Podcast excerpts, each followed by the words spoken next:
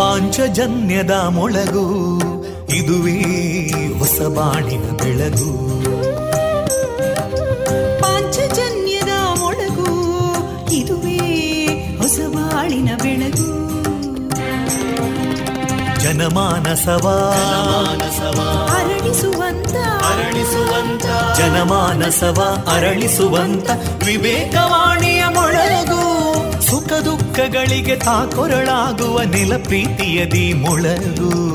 ಇದುವೇ ಹೊಸ ಬಾಳಿನ ಬೆಳಗು, ಇದುವೇ ಪಾಂಚಜನ್ಯದ ಮೊಳಗು, ಇದುವೇ ಪಾಂಚಜನ್ಯದ ಮೊಳಗು. ಇಂದು ಮಾರ್ಚ್ ಹದಿಮೂರು ಭಾನುವಾರದ ಶುಭಾಶಯಗಳನ್ನು ಆಶಿಸ್ತಾ ವಿವೇಕಾನಂದ ವಿದ್ಯಾವರ್ಧಕ ಸಂಘ ಪ್ರವರ್ತಿತ ಸಮುದಾಯ ಬಾನುಲಿ ಕೇಂದ್ರ radio Panchajanya ninety point eight FM ಇದು ಜೀವ ಜೀವದ ಸ್ವರ ಸಂಚಾರ. ಎಲ್ಲ ಕೇಳುಗರಿಗೆ ನಾನು ತೇಜಸ್ವಿ ರಾಜೇಶ್ ಮಾಡುವ ಪ್ರೀತಿಪೂರ್ವಕ ನಮಸ್ಕಾರಗಳು.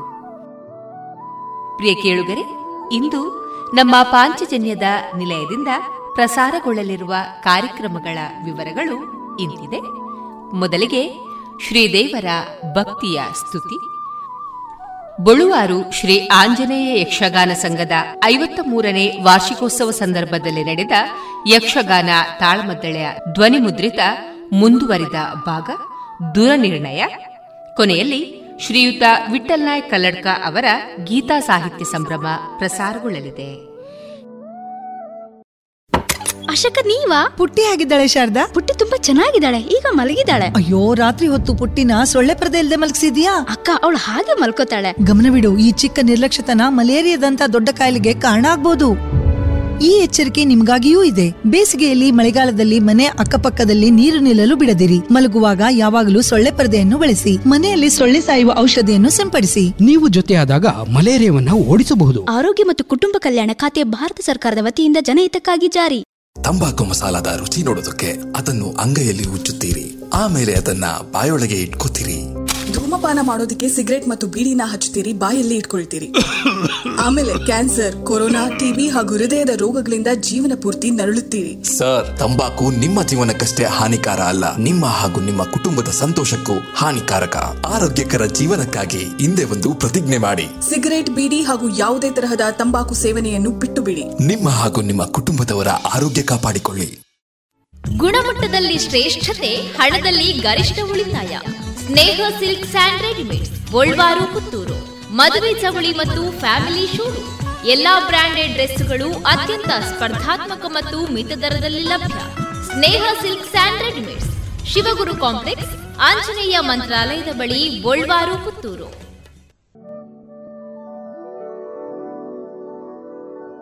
ಇದೀಗ ಭಕ್ತಿಗೀತೆಯನ್ನ ಕೇಳೋಣ.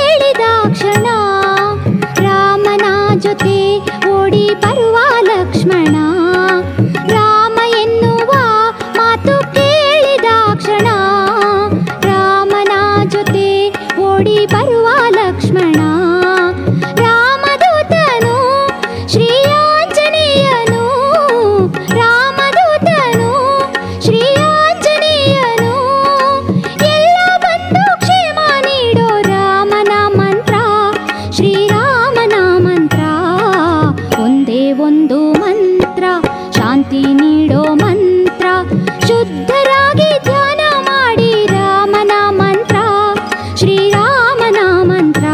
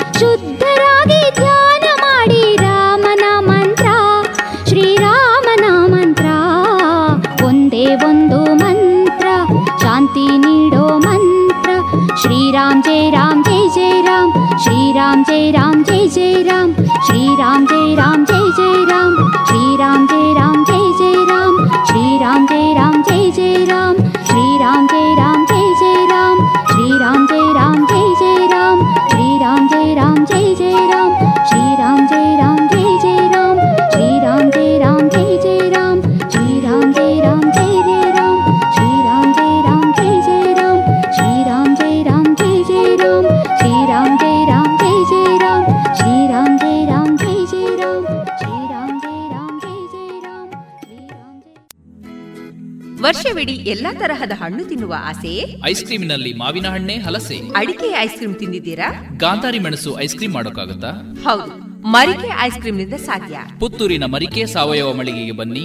ರುಚಿಯಾದ, ಶುಚಿಯಾದ, ನೈಜ ಹಣ್ಣುಗಳಿಂದ ಒಡಗೂಡಿದ ಐಸ್ ಕ್ರೀಮ್. ಮಾವು, ಹಲಸು, ಎಳನೀರು, ಚಿಕ್ಕು, chocolate, dry fruits ice cream. ನಿಮ್ಮ ಮನೆಯ, ಊರಿನ ಕಾರ್ಯಕ್ರಮ ಸ್ಪೆಷಲ್ ಮಾಡಬೇಕೆ? ಹೌದಾದಲ್ಲಿ ಅಂತಹ ಯಾವುದೇ ಶುಭ ಸಮಾರಂಭಗಳಿಗೆ ಸಂಪರ್ಕಿಸಿ Marike natural ice cream nine four eight zero five three five seven zero eight.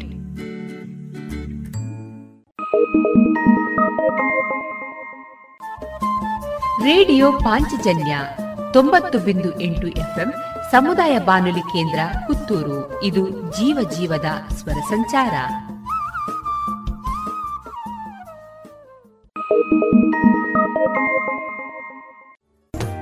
ಗುಣಮಟ್ಟದಲ್ಲಿ ಶ್ರೇಷ್ಠತೆ, ಹಣದಲ್ಲಿ ಗರಿಷ್ಠ ಉಳಿತಾಯ.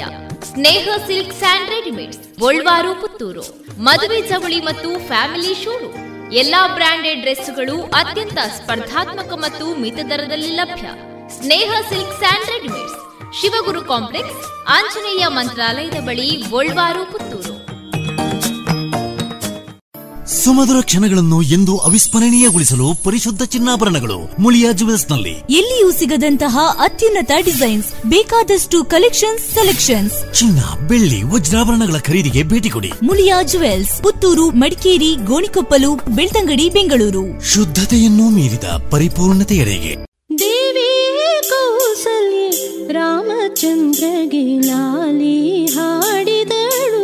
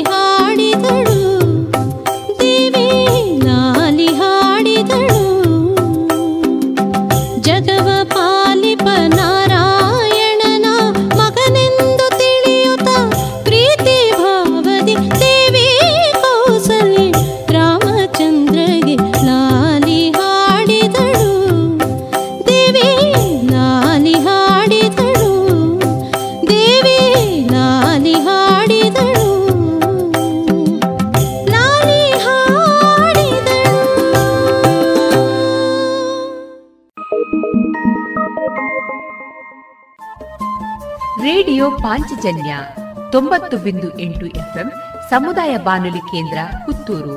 ಇದು ಜೀವ ಜೀವದ ಸ್ವರ ಸಂಚಾರ.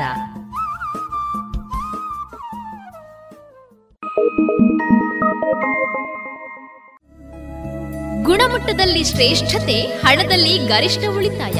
ಸ್ನೇಹ ಸಿಲ್ಕ್ ಸ್ಯಾಂಡ್ ರೆಡಿಮೇಡ್ಸ್, ಗೋಲ್ವಾರು, ಪುತ್ತೂರು. ಮದುವೆ ಚವಳಿ ಮತ್ತು ಫ್ಯಾಮಿಲಿ ಶೋರೂಮ್. ಎಲ್ಲಾ ಬ್ರಾಂಡೆಡ್ ಡ್ರೆಸ್ಗಳು ಅತ್ಯಂತ ಸ್ಪರ್ಧಾತ್ಮಕ ಮತ್ತು ಮಿತ ದರದಲ್ಲಿ ಲಭ್ಯ. Sneha silk and readymades, Shivaguru complex, Anjaneya ಮಂತ್ರಾಲಯದ ಬಳಿ, ಗೋಲ್ವಾರು, ಪುತ್ತೂರು. ರಾವಣ ಮದವನು ನಾಶವಗೊಳಿಸಲು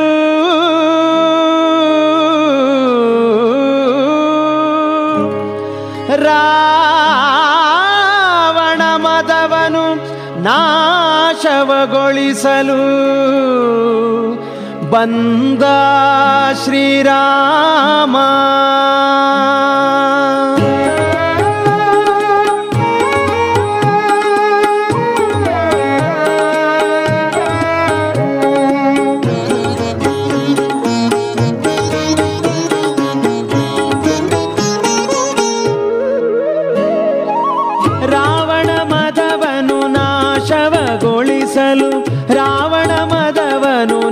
ಶವಗೊಳಿಸಲು ಬಂದ ಬಂದಾನು ಶ್ರೀರಾಮಾತ ಬಂದಾನೋ ಬಂದ ಬಂದಾನು ಶ್ರೀರಾಮಾತ ಬಂದಾನೋ ರಾವಣ ಮದವನು ನಾಶವಗೊಳಿಸಲು ಬಂದ ಬಂದಾನು ಶ್ರೀರಾಮಾತ ಬಂದಾನೋ ಬಂದ ಬಂದಾನು ಶ್ರೀರಾಮಾತ ಬಂದಾನೋ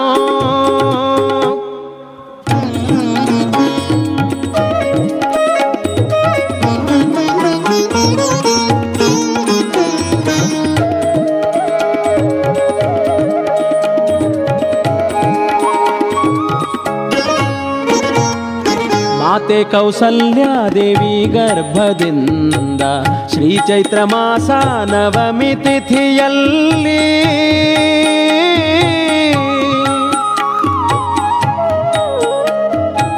ಮಾತೆ ಕೌಸಲ್ಯ ದೇವಿ ಗರ್ಭದಿಂದ ಶ್ರೀ ಚೈತ್ರ ಮಾಸ ನವಮಿ ತಿಥಿಯಲ್ಲಿ ರವಿಕುಲ ಸೋಮನು ತಾನಾಗಿ ಬಂದ ರವಿಕುಲ ಸೋಮನು ತಾನಾಗಿ ಬಂದ ಮನುಕುಲ ಪಾಲಕ ತಾನಾಗಿ ಮೆರೆದ ಮನುಕುಲ ಪಾಲಕ ತಾನಾಗಿ ಮೆರೆದ ಬಂದ ಬಂದಾನು ಶ್ರೀರಾಮಾತ ಬಂದಾನೋ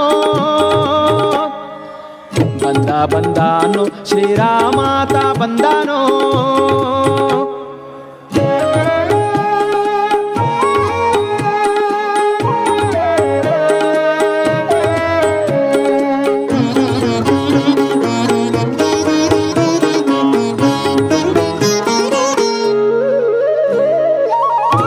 ವಿಜಯರಿಗೆ ಶಾಪವ ಕಳೆಯೇ ಪರಸತಿ ವ್ಯಾಮೋಹ ಭಾವವಳಿಸೇ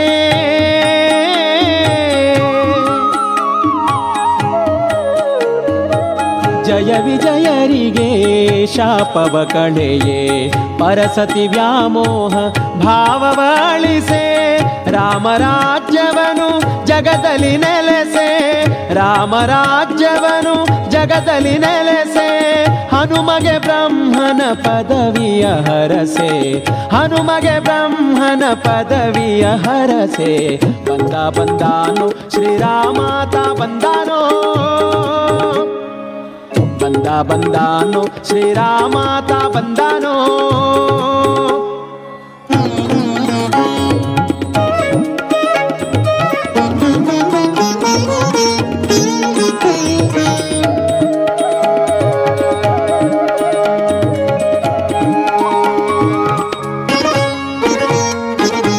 ಬದಿ ಮೆರೆವರ ದಂಭವ ತುಳಿಯಲು ನಂಬಿದ ಜನರಿಗೆ ಇಂಬನು ಕೊಡಲು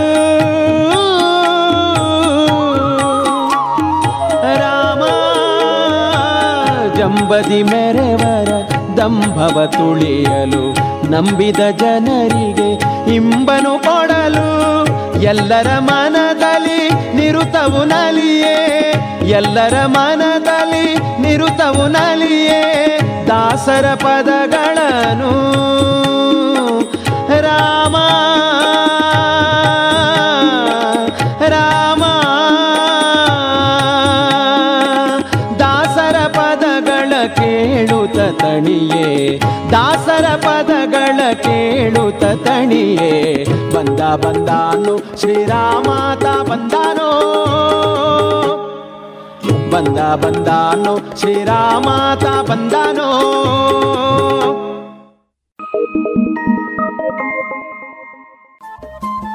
ರೇಡಿಯೋ ಪಾಂಚಜನ್ಯ ತೊಂಬತ್ತು ಬಿಂದು ಎಂಟು ಎಫ್ಎಂ ಸಮುದಾಯ ಬಾನುಲಿ ಕೇಂದ್ರ ಪುತ್ತೂರು.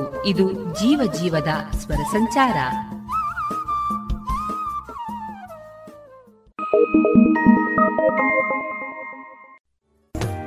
ಗುಣಮಟ್ಟದಲ್ಲಿ ಶ್ರೇಷ್ಠತೆ, ಹಣದಲ್ಲಿ ಗರಿಷ್ಠ ಉಳಿತಾಯ. ಸ್ನೇಹ ಸಿಲ್ಕ್ ಸ್ಯಾಂಡ್ ರೆಡಿಮೇಡ್ಸ್, ಗೋಲ್ವಾರು ಪುತ್ತೂರು. ಮದುವೆ ಚವಳಿ ಮತ್ತು ಫ್ಯಾಮಿಲಿ ಶೋರೂಮ್. ಎಲ್ಲಾ ಬ್ರಾಂಡೆಡ್ ಡ್ರೆಸ್ಗಳು ಅತ್ಯಂತ ಸ್ಪರ್ಧಾತ್ಮಕ ಮತ್ತು ಮಿತ ದರದಲ್ಲಿ ಲಭ್ಯ. Sneha silk and readymades, Shivaguru complex, Anjaneya ಮಂತ್ರಾಲಯದ ಬಳಿ, ಗೋಲ್ವಾರು ಪುತ್ತೂರು. ಸದಸ್ಯರಿಗೆ ಕಡಿಮೆ ಬಡ್ಡಿ ದರದಲ್ಲಿ ಭೂ ಅಡಮಾನ ಸಾಲ, ವಾಹನ ಸಾಲ, ಗೃಹ ಸಾಲ, ಕಟ್ಟಡ ನಿರ್ಮಾಣ ಸಾಲ, ಖಾಲಿ ನಿವೇಶನ ಆಧಾರ ಸಾಲ, ಆಟೋ ಸಾಲ, ವ್ಯಾಪಾರ ಸಾಲಗಳು. ಕಡಿಮೆ ದಾಖಲೆ ಪತ್ರಗಳು, ತ್ವರಿತ ಮಂಜೂರಾತಿ, ಸುಲಭ ಇಎಂಐ ವಿಧಾನದಲ್ಲಿ ಲಭ್ಯ. ಭೇಟಿ ಕೊಡಿ ಶ್ರೀ ಸರಸ್ವತಿ ಕ್ರೆಡಿಟ್ ಸೌಹಾರ್ದ ಸಹಕಾರಿ ನಿಯಮಿತದ, ವಿರಾಜಪೇಟೆ, ಬೆಂಗಳೂರು ಹಾಗೂ ದಕ್ಷಿಣ ಕನ್ನಡ ಜಿಲ್ಲೆಯ ಎಲ್ಲಾ ಶಾಖೆಗಳನ್ನು.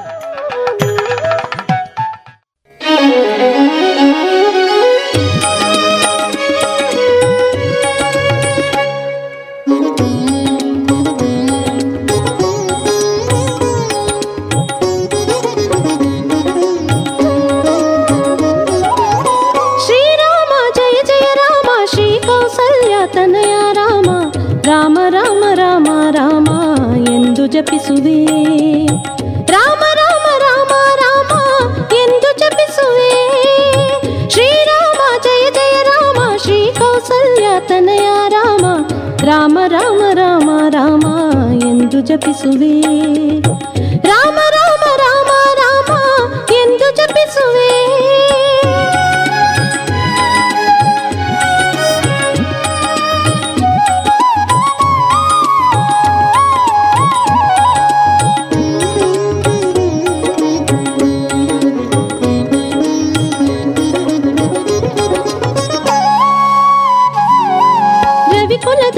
ಜನ್ಮ ತಳೆದೆ ಗುರುಕುಲದಲ್ಲಿ ವಿದ್ಯೆ ಕಲಿತೆ, ಮುನಿಕುಲ ಪುಂಗವ ಯಾಗವನು ರಕ್ಷಣೆಗೈದೆ.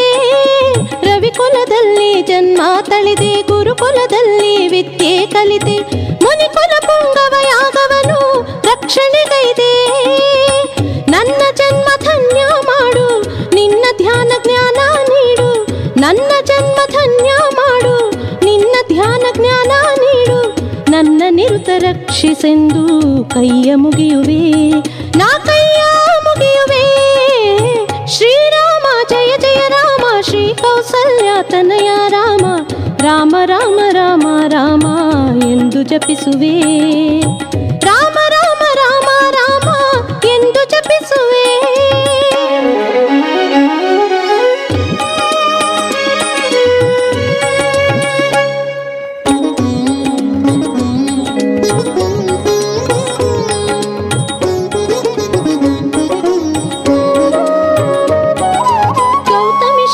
ತಳೆದೆ ನೀನು ಶಿವನ ಚಾಪ ಮುರಿದೆ, ನೀನು ಸೀತೆಯನ್ನು ವರಿಸಿ ನೀನು ಮಂಗಳ ತಂದೆ. ಗೌತಮಿ ಶಾಪ ತಳೆದೆ ನೀನು ಶಿವನ ಚಾಪ ಮುರಿದೆ, ನೀನು ಸೀತೆಯನ್ನು ವರಿಸಿ ನೀನು ಮಂಗಳ ತಂದೆ. ನನ್ನ ಶಾಪ ತಾಪ ಅಳಿದು ಪೂರ್ವ ಜನ್ಮ ಪಾಪ ಕಳೆದು, ನನ್ನ ಶಾಪ ತಾಪ ಅಳಿದು ಪೂರ್ವ ಜನ್ಮ ಪಾಪ ಕಳೆದು, ನಿನ್ನ ಪಾದದಾಸಿಯ ಮಾಡು ಶರಣು ಎಂದೇ, ನಾ ಶರಣು ಎಂದೇ. ಶ್ರೀರಾಮ ಜಯ ಜಯ ರಾಮ, ಶ್ರೀ ಕೌಸಲ್ಯ ತನಯ ರಾಮ, ರಾಮ ರಾಮ ರಾಮ ರಾಮ ಎಂದು ಜಪಿಸುವೆ. ರಾಮ ರಾಮ ರಾಮ ರಾಮ ಎಂದು ಜಪಿಸುವೆ.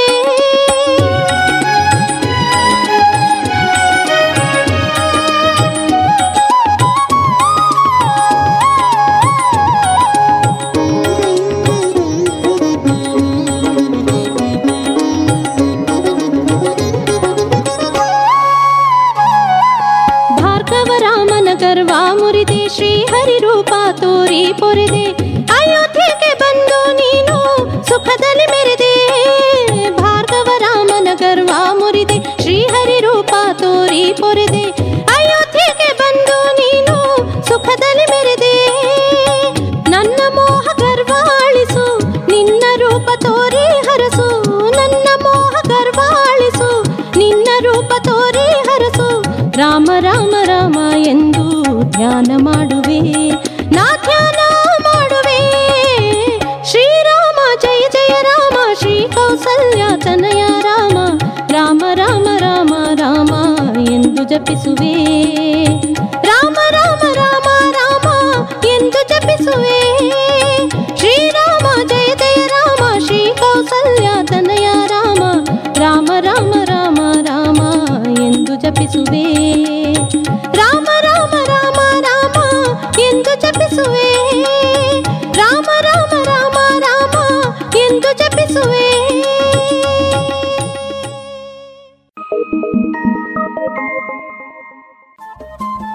ರೇಡಿಯೋ ಪಾಂಚಜನ್ಯ ತೊಂಬತ್ತು ಬಿಂದು ಎಂಟು ಎಫ್ಎಂ ಸಮುದಾಯ ಬಾನುಲಿ ಕೇಂದ್ರ ಪುತ್ತೂರು. ಇದು ಜೀವ ಜೀವದ ಸ್ವರ ಸಂಚಾರ.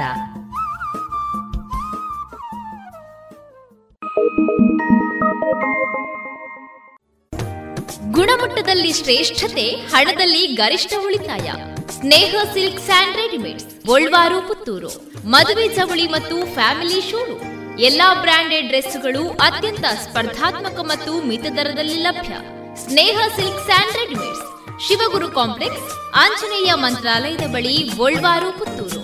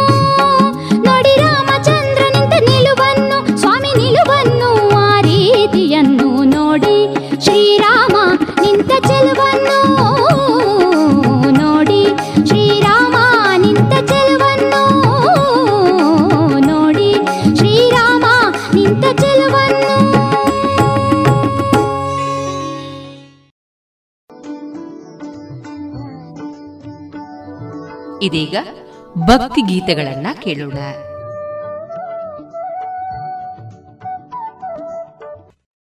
ಶುಚಿರುಚಿ ಉಪ್ಪುನ ದಾರದಣ್ಣೆ ಬಾರಿ ಬಾರಿ ಕಮ್ಮನೆ ತರೇಕು ಬಾಡ್ಲೆ ಆವೋ ಡಾಂಡ ಕುಜಲ್ ರೇಷ್ಮೆ ದಂಚನೆ ಆರೋಗ್ಯ ಗೋ ಗೋ ಗುರು ಅಡುಗೆ ಗ್ಲಾ ಗೋ ಗುರು ಗೋ ಗೋ ಗುರು ಗೋ ಗೋ ಗುರು ಗೋ ಗೋ ಗುರು coco Guru pure coconut oil.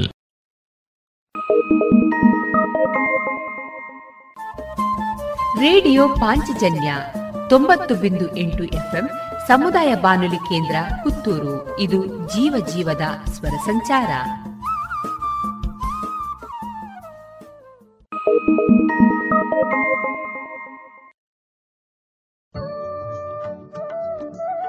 ಇದುವರೆಗೆ ಭಕ್ತಿ ಗೀತೆಗಳನ್ನ ಕೇಳಿದ್ರಿ.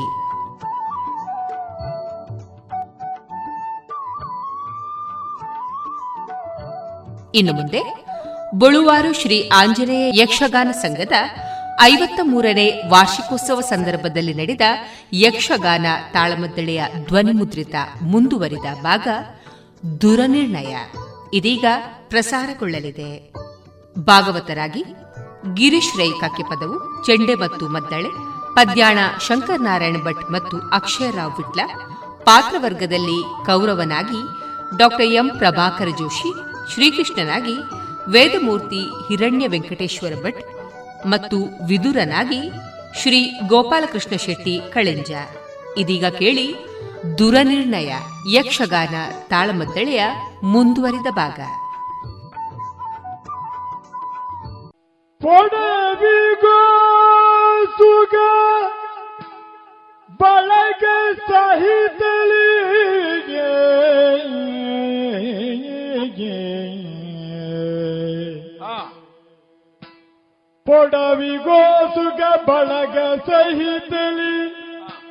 ನಡೆಯಬೇಡ ಕೃತಾಂತನಲ್ಲಿಗೆ. ಪೊಡವಿಗೋ ಸುಗ ಏನು ಮಾಡಬೇಕು? ಕೊಡು ಕುಶ ಸ್ಥಳ ವರವೃಕ ಸ್ಥಳ ವಾರಣವತಿಯ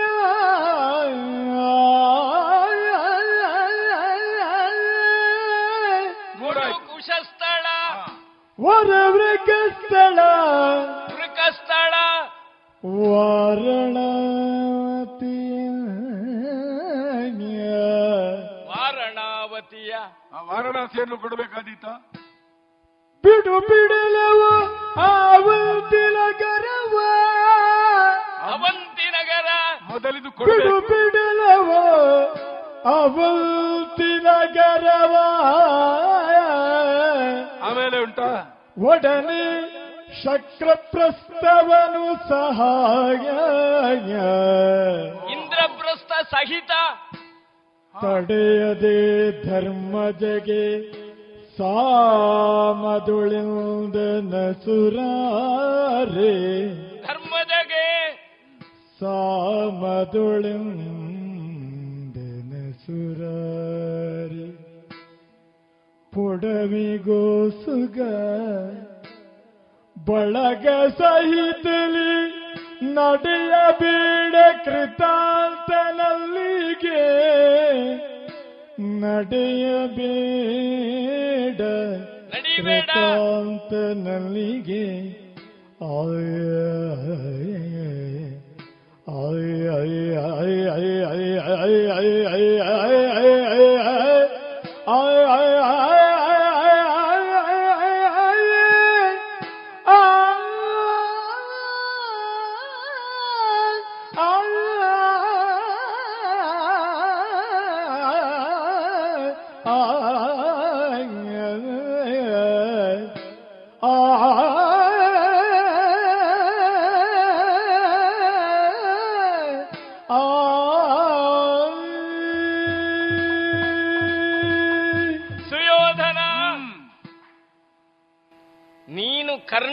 ಗಾಳಿ ಹೇಳಿದ ಮಾತಾದರೂ ಹೌದು, ನನ್ನ ಕರ್ಣವು ಕೇಳಿಸಿಕೊಂಡಿದೆ. ಕರ್ಣಕ್ಕಾಗಿರುವುದು ಹಾಗೆ ಅಂತ ಅದನ್ನು ಆಕ್ಷೇಪಿಸುವುದಕ್ಕಾಗಿ ಹೇಳುವುದಲ್ಲ. ಸಂಧಾನಕ್ಕೆ ನನ್ನನ್ನು ಕಳುಹಿಸಿದ್ದಾರೆ ಎನ್ನುವ ಕಾರಣದಿಂದ ಪಾಂಡವರು ದುರ್ಬಲರಾಗಿ ಸಂಧಾನಕ್ಕೆ ಕಳುಹಿಸಿದ್ದು ಅಂತ ತಿಳ್ಕೊಳ್ಳುವ ಹಾಗೆ ಇಲ್ಲ. ಯಾಕೆ ಅಂದ್ರೆ ರಾಜನೀತಿಯಲ್ಲಿ ಸಂಧಾನದ ಬಗ್ಗೆ ಎರಡು ಅಭಿಪ್ರಾಯಗಳಿವೆ. ಯಾರು ಹೀನರಾಗಿದ್ದಾರೋ ಬಲದಲ್ಲಿ ಅವರು ಸಂಧಾನವನ್ನು ಮಾಡಬೇಕು ಮಾಡಬಹುದು ಅಂತ ಒಂದು ಪಕ್ಷ. ಆದರೆ ಬೃಹಸ್ಪತ್ಯಾದಿಗಳು ಅದನ್ನು ಒಪ್ಪಲಿಲ್ಲ. ಸಮಾನ ಸ್ಕಂದರಲ್ಲಿ ಸಂಧಾನ ಹಾಗೂ ಒಂದು ನೀತಿ ಇದೆ. ಸಮಾನ ಸ್ಕಂಧರೇ, ಸಂಖ್ಯೆಯಲ್ಲಿ ವ್ಯತ್ಯಾಸ ಇರಬಹುದು, ಆಮೇಲೆ ಸಂಖ್ಯಾಪನ್ನ ವ್ಯಕ್ತಿಗಳಲ್ಲಿ ನಿನ್ನಲ್ಲಿ ನಾಯಕರು ಬಹುಮಂದಿ ಇರಬಹುದು, ಅಲ್ಲಿ ಬೆರಳೆಣಿಕೆಯ ನಾಯಕರು ಇರಬಹುದು. ಹಾಗೆ ಇಂತ ನಾಯಕರು ಕಡಿಮೆ ಇದ್ದ ಪಕ್ಷ ಗಟ್ಟಿ ಇರ್ತದೆ. ಬಹುನಾಯಕರಾಗಿರುವ ಪಕ್ಷದಲ್ಲಿ ಪ್ರಧಾನ ನಾಯಕ ಯಾರು ಎನ್ನುವ ಚರ್ಚೆಯಲ್ಲಿಯೇ ವರ್ಷಗಳು ಕಳೆದೋಗ್ತದೆ. ಹಾಗೆ ಬಹುಸಂಖ್ಯಾತವಾಗಿದೆ ಎನ್ನುವ ಕಾರಣದಿಂದ ಇದರ ಬಗ್ಗೆ ನನಗಿಂತ ಹೆಚ್ಚು ವಿವರವಾಗಿ ಈ ನಿನ್ನ ಸಭೆಯಲ್ಲಿಯೇ ಭೀಷ್ಮರು, ದ್ರೋಣರು, ಕೃಪರು, ಅಶ್ವತ್ಥಾಮರು ಯಾರ್ಯಾರ ಬಲ ಎಷ್ಟೆಷ್ಟು ಅಂತ ಈ ಮೊದಲೇ ಹೇಳಿ ಆಗಿದೆ, ಹೇಳಿದ್ದಾರೆ, ಪರಶುರಾಮರು ಹೇಳಿದ್ದಾರಲ್ಲ. ಹೌದು, ಆದ್ರಿಂದ ಪಾಂಡವರು ದುರ್ಬಲರಾಗಿದ್ದಾರೆ ಎನ್ನುವುದನ್ನು ತಿಳ್ಕೊಳ್ಳುವುದಕ್ಕೆ ಆಸ್ಪದವೇ ಇಲ್ಲ. ಪ್ರಬಲರಾಗಿರುವ ಕಾರಣದಿಂದಲೇ, ಸಮಾನ ಸ್ಕಂಧತೆಯನ್ನು ಕಂಡ ಕಾರಣದಿಂದಲೇ ಯುದ್ಧ ಬೇಡ, ಸಂಗ್ರಾಮ ಬೇಡ, ಸಂಧಾನ ಆದರೆ ಒಳ್ಳೆಯದು ಎನ್ನುವ ಅಭಿಪ್ರಾಯ. ಇದರಲ್ಲೊಂದು ಲೋಕಮುಖವಾದ ಅಭಿಪ್ರಾಯವೂ ಇದೆ. ಯಾಕೆಂದ್ರೆ ಈಗ ಪಾಲಿನ ವಿಷಯ ಇದು. ಹೌದು, ಪಾಲು ಎರಡು ದೇಶಗಳ ವಿಷಯ ಅಲ್ಲ. ಎರಡು ದೇಶಗಳ ವಿಷಯ ಆದರೆ ವ್ಯವಹಾರದ ಕ್ರಮ ಬೇರೆ. ಇದೊಂದೇ ದೇಶದ ಅಂತರ್ದೇಶೀಯ ವ್ಯವಹಾರ, ದೇಶಾಂತರೀಯ ವ್ಯವಹಾರ ಅಲ್ಲ. ಆಮೇಲೆ ಜಿಜ್ಞಾಸೆಗಳಿರುವುದು ಧಾರ್ತರಾಷ್ಟ್ರರಿಗೂ ಪಾಂಡವರಿಗೂ. ಇದನ್ನೊಂದು ರಾಷ್ಟ್ರೀಯ ವಿಷಯವಾಗಿ ಮಾಡಬೇಕಾದಂತಹ ಅವಶ್ಯಕತೆಯೇ ಇಲ್ಲ ಎನ್ನುವುದು ಸಂಧಾನದ ಹಿನ್ನೆಲೆಯಲ್ಲಿರುವುದು. ಸುಯೋಧನ ಭೂಮಿಯನ್ನು ಕೊಡುವುದಿಲ್ಲ ಎನ್ನುವುದು ನಿನ್ನ ವಿಷಯ. ಅದಕ್ಕೆ ಹಿನ್ನೆಲೆಯಾಗಿ ಏನು ಹೇಳಿದ್ರು? ಬಂದು ನಿಲ್ಲುವುದೆಲ್ಲಿಗೆ? ಕೊಡೆ ಕೊಡೆ ಬಿಡೆ ಬಿಡೆ. ಹಿಡ್ಕೊಂಡವರು ಇಷ್ಟರವರೆಗೆ ಏನು ಮಾಡಿದ್ದಾರೆ? ಕೊಡದೆ ಬಿಡದೆ ತನ್ನದ್ದು ತನ್ನದ್ದು ಅಂತ ಪ್ರಭುತ್ವವನ್ನು ಸ್ಥಾಪಿಸಿದ ಯಾವನೇ ಚಕ್ರವರ್ತಿಯಾದರೂ ಶಾಶ್ವತವಾಗಿ ಉಳಿಯಲಿಲ್ಲ. ಒಂದು ಹಂತದಲ್ಲಿ ಬಿಟ್ಟೇ ಹೋಗಿದ್ದಾನೆ. ಅವರು ಬಿಟ್ಟು ಹೋದ ಹಾಗೆ ನೀನು ಬಿಟ್ಟು ಹೋಗುವುದಾದರೆ ಆಕ್ಷೇಪ ಏನಿಲ್ಲ. ಯಾಕೆ ಅಂದ್ರೆ ಇದ್ದ ಆಯುಸ್ಸನ್ನು ಯೋಗ್ಯ ರೀತಿಯಲ್ಲಿ ಕಳೆದೇ ಅವರು ಬಿಟ್ಟು ಹೋದದ್ದು. ಅದನ್ನು ಯಾಕೆ ಹೇಳಿದೆ ಅಂದ್ರೆ ಪರಮ ಯೋಗ್ಯರಿಗೂ ಕೂಡ ಭೂಮಿ ಶಾಶ್ವತವಾಗಿ ಉಳಿದಿಲ್ಲ, ಇಲ್ಲ ಇಲ್ಲ ಅವರ ಹಂತದಲ್ಲಿ ನೀನಂತೂ ಇಲ್ಲ. ಆವಾಗ ಭೂಮಿಯನ್ನು ಬಿಡೆ ಕೊಡೆ ಅಂತ ಹೇಳಿದ್ರೆ ಈ ಭೂಮಿ ನಿನ್ನನ್ನು ಬಿಟ್ಟೀತ ಅಂದರೆ ಅಂದ್ರೆ ನಿನ್ನನ್ನು ಉಳಿಸಿಕೊಂಡೀತ.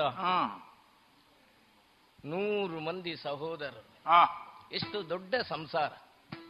ಇನ್ನು ಅವರಿಗೆ ಕೊಟ್ಟ ಹೆಣ್ಣು ಕೊಟ್ಟ ಮನೆಗಳು. ಆ ಒಂದು ಹಂತದಲ್ಲಿ ನಾನು ಹತ್ತಿರವೇನೆ. ಮತ್ತೆ ನಾವು ಕೊಟ್ಟದ್ದು, ನಾವು ತೆಕ್ಕೊಂಡದ್ದು. ಹೌದು ಅಲ್ಲ, ಕೊಟ್ಟದ್ರಲ್ಲಿ ನಾನು ಇದ್ದೇನೆ ಅಂತ.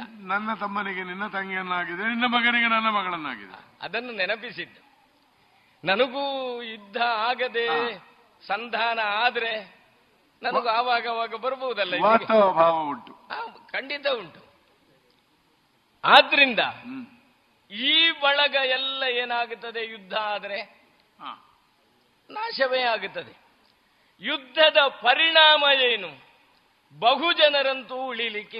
ಯುದ್ಧ ಅಂದ್ರೆ ಹಾಗೆ. ಹೌದು, ಆವಾಗ ನಿನ್ನ ಬಳಗ ಸಹಿತ ನೀನು ಕೃತಾಂತನಲ್ಲಿಗೆ ಹೋಗುವ ರಹದಾರಿಯನ್ನು ನೀನೇ ಮಾಡಿಕೊಂಡ ಹಾಗಾಗುವುದಿಲ್ವಾ?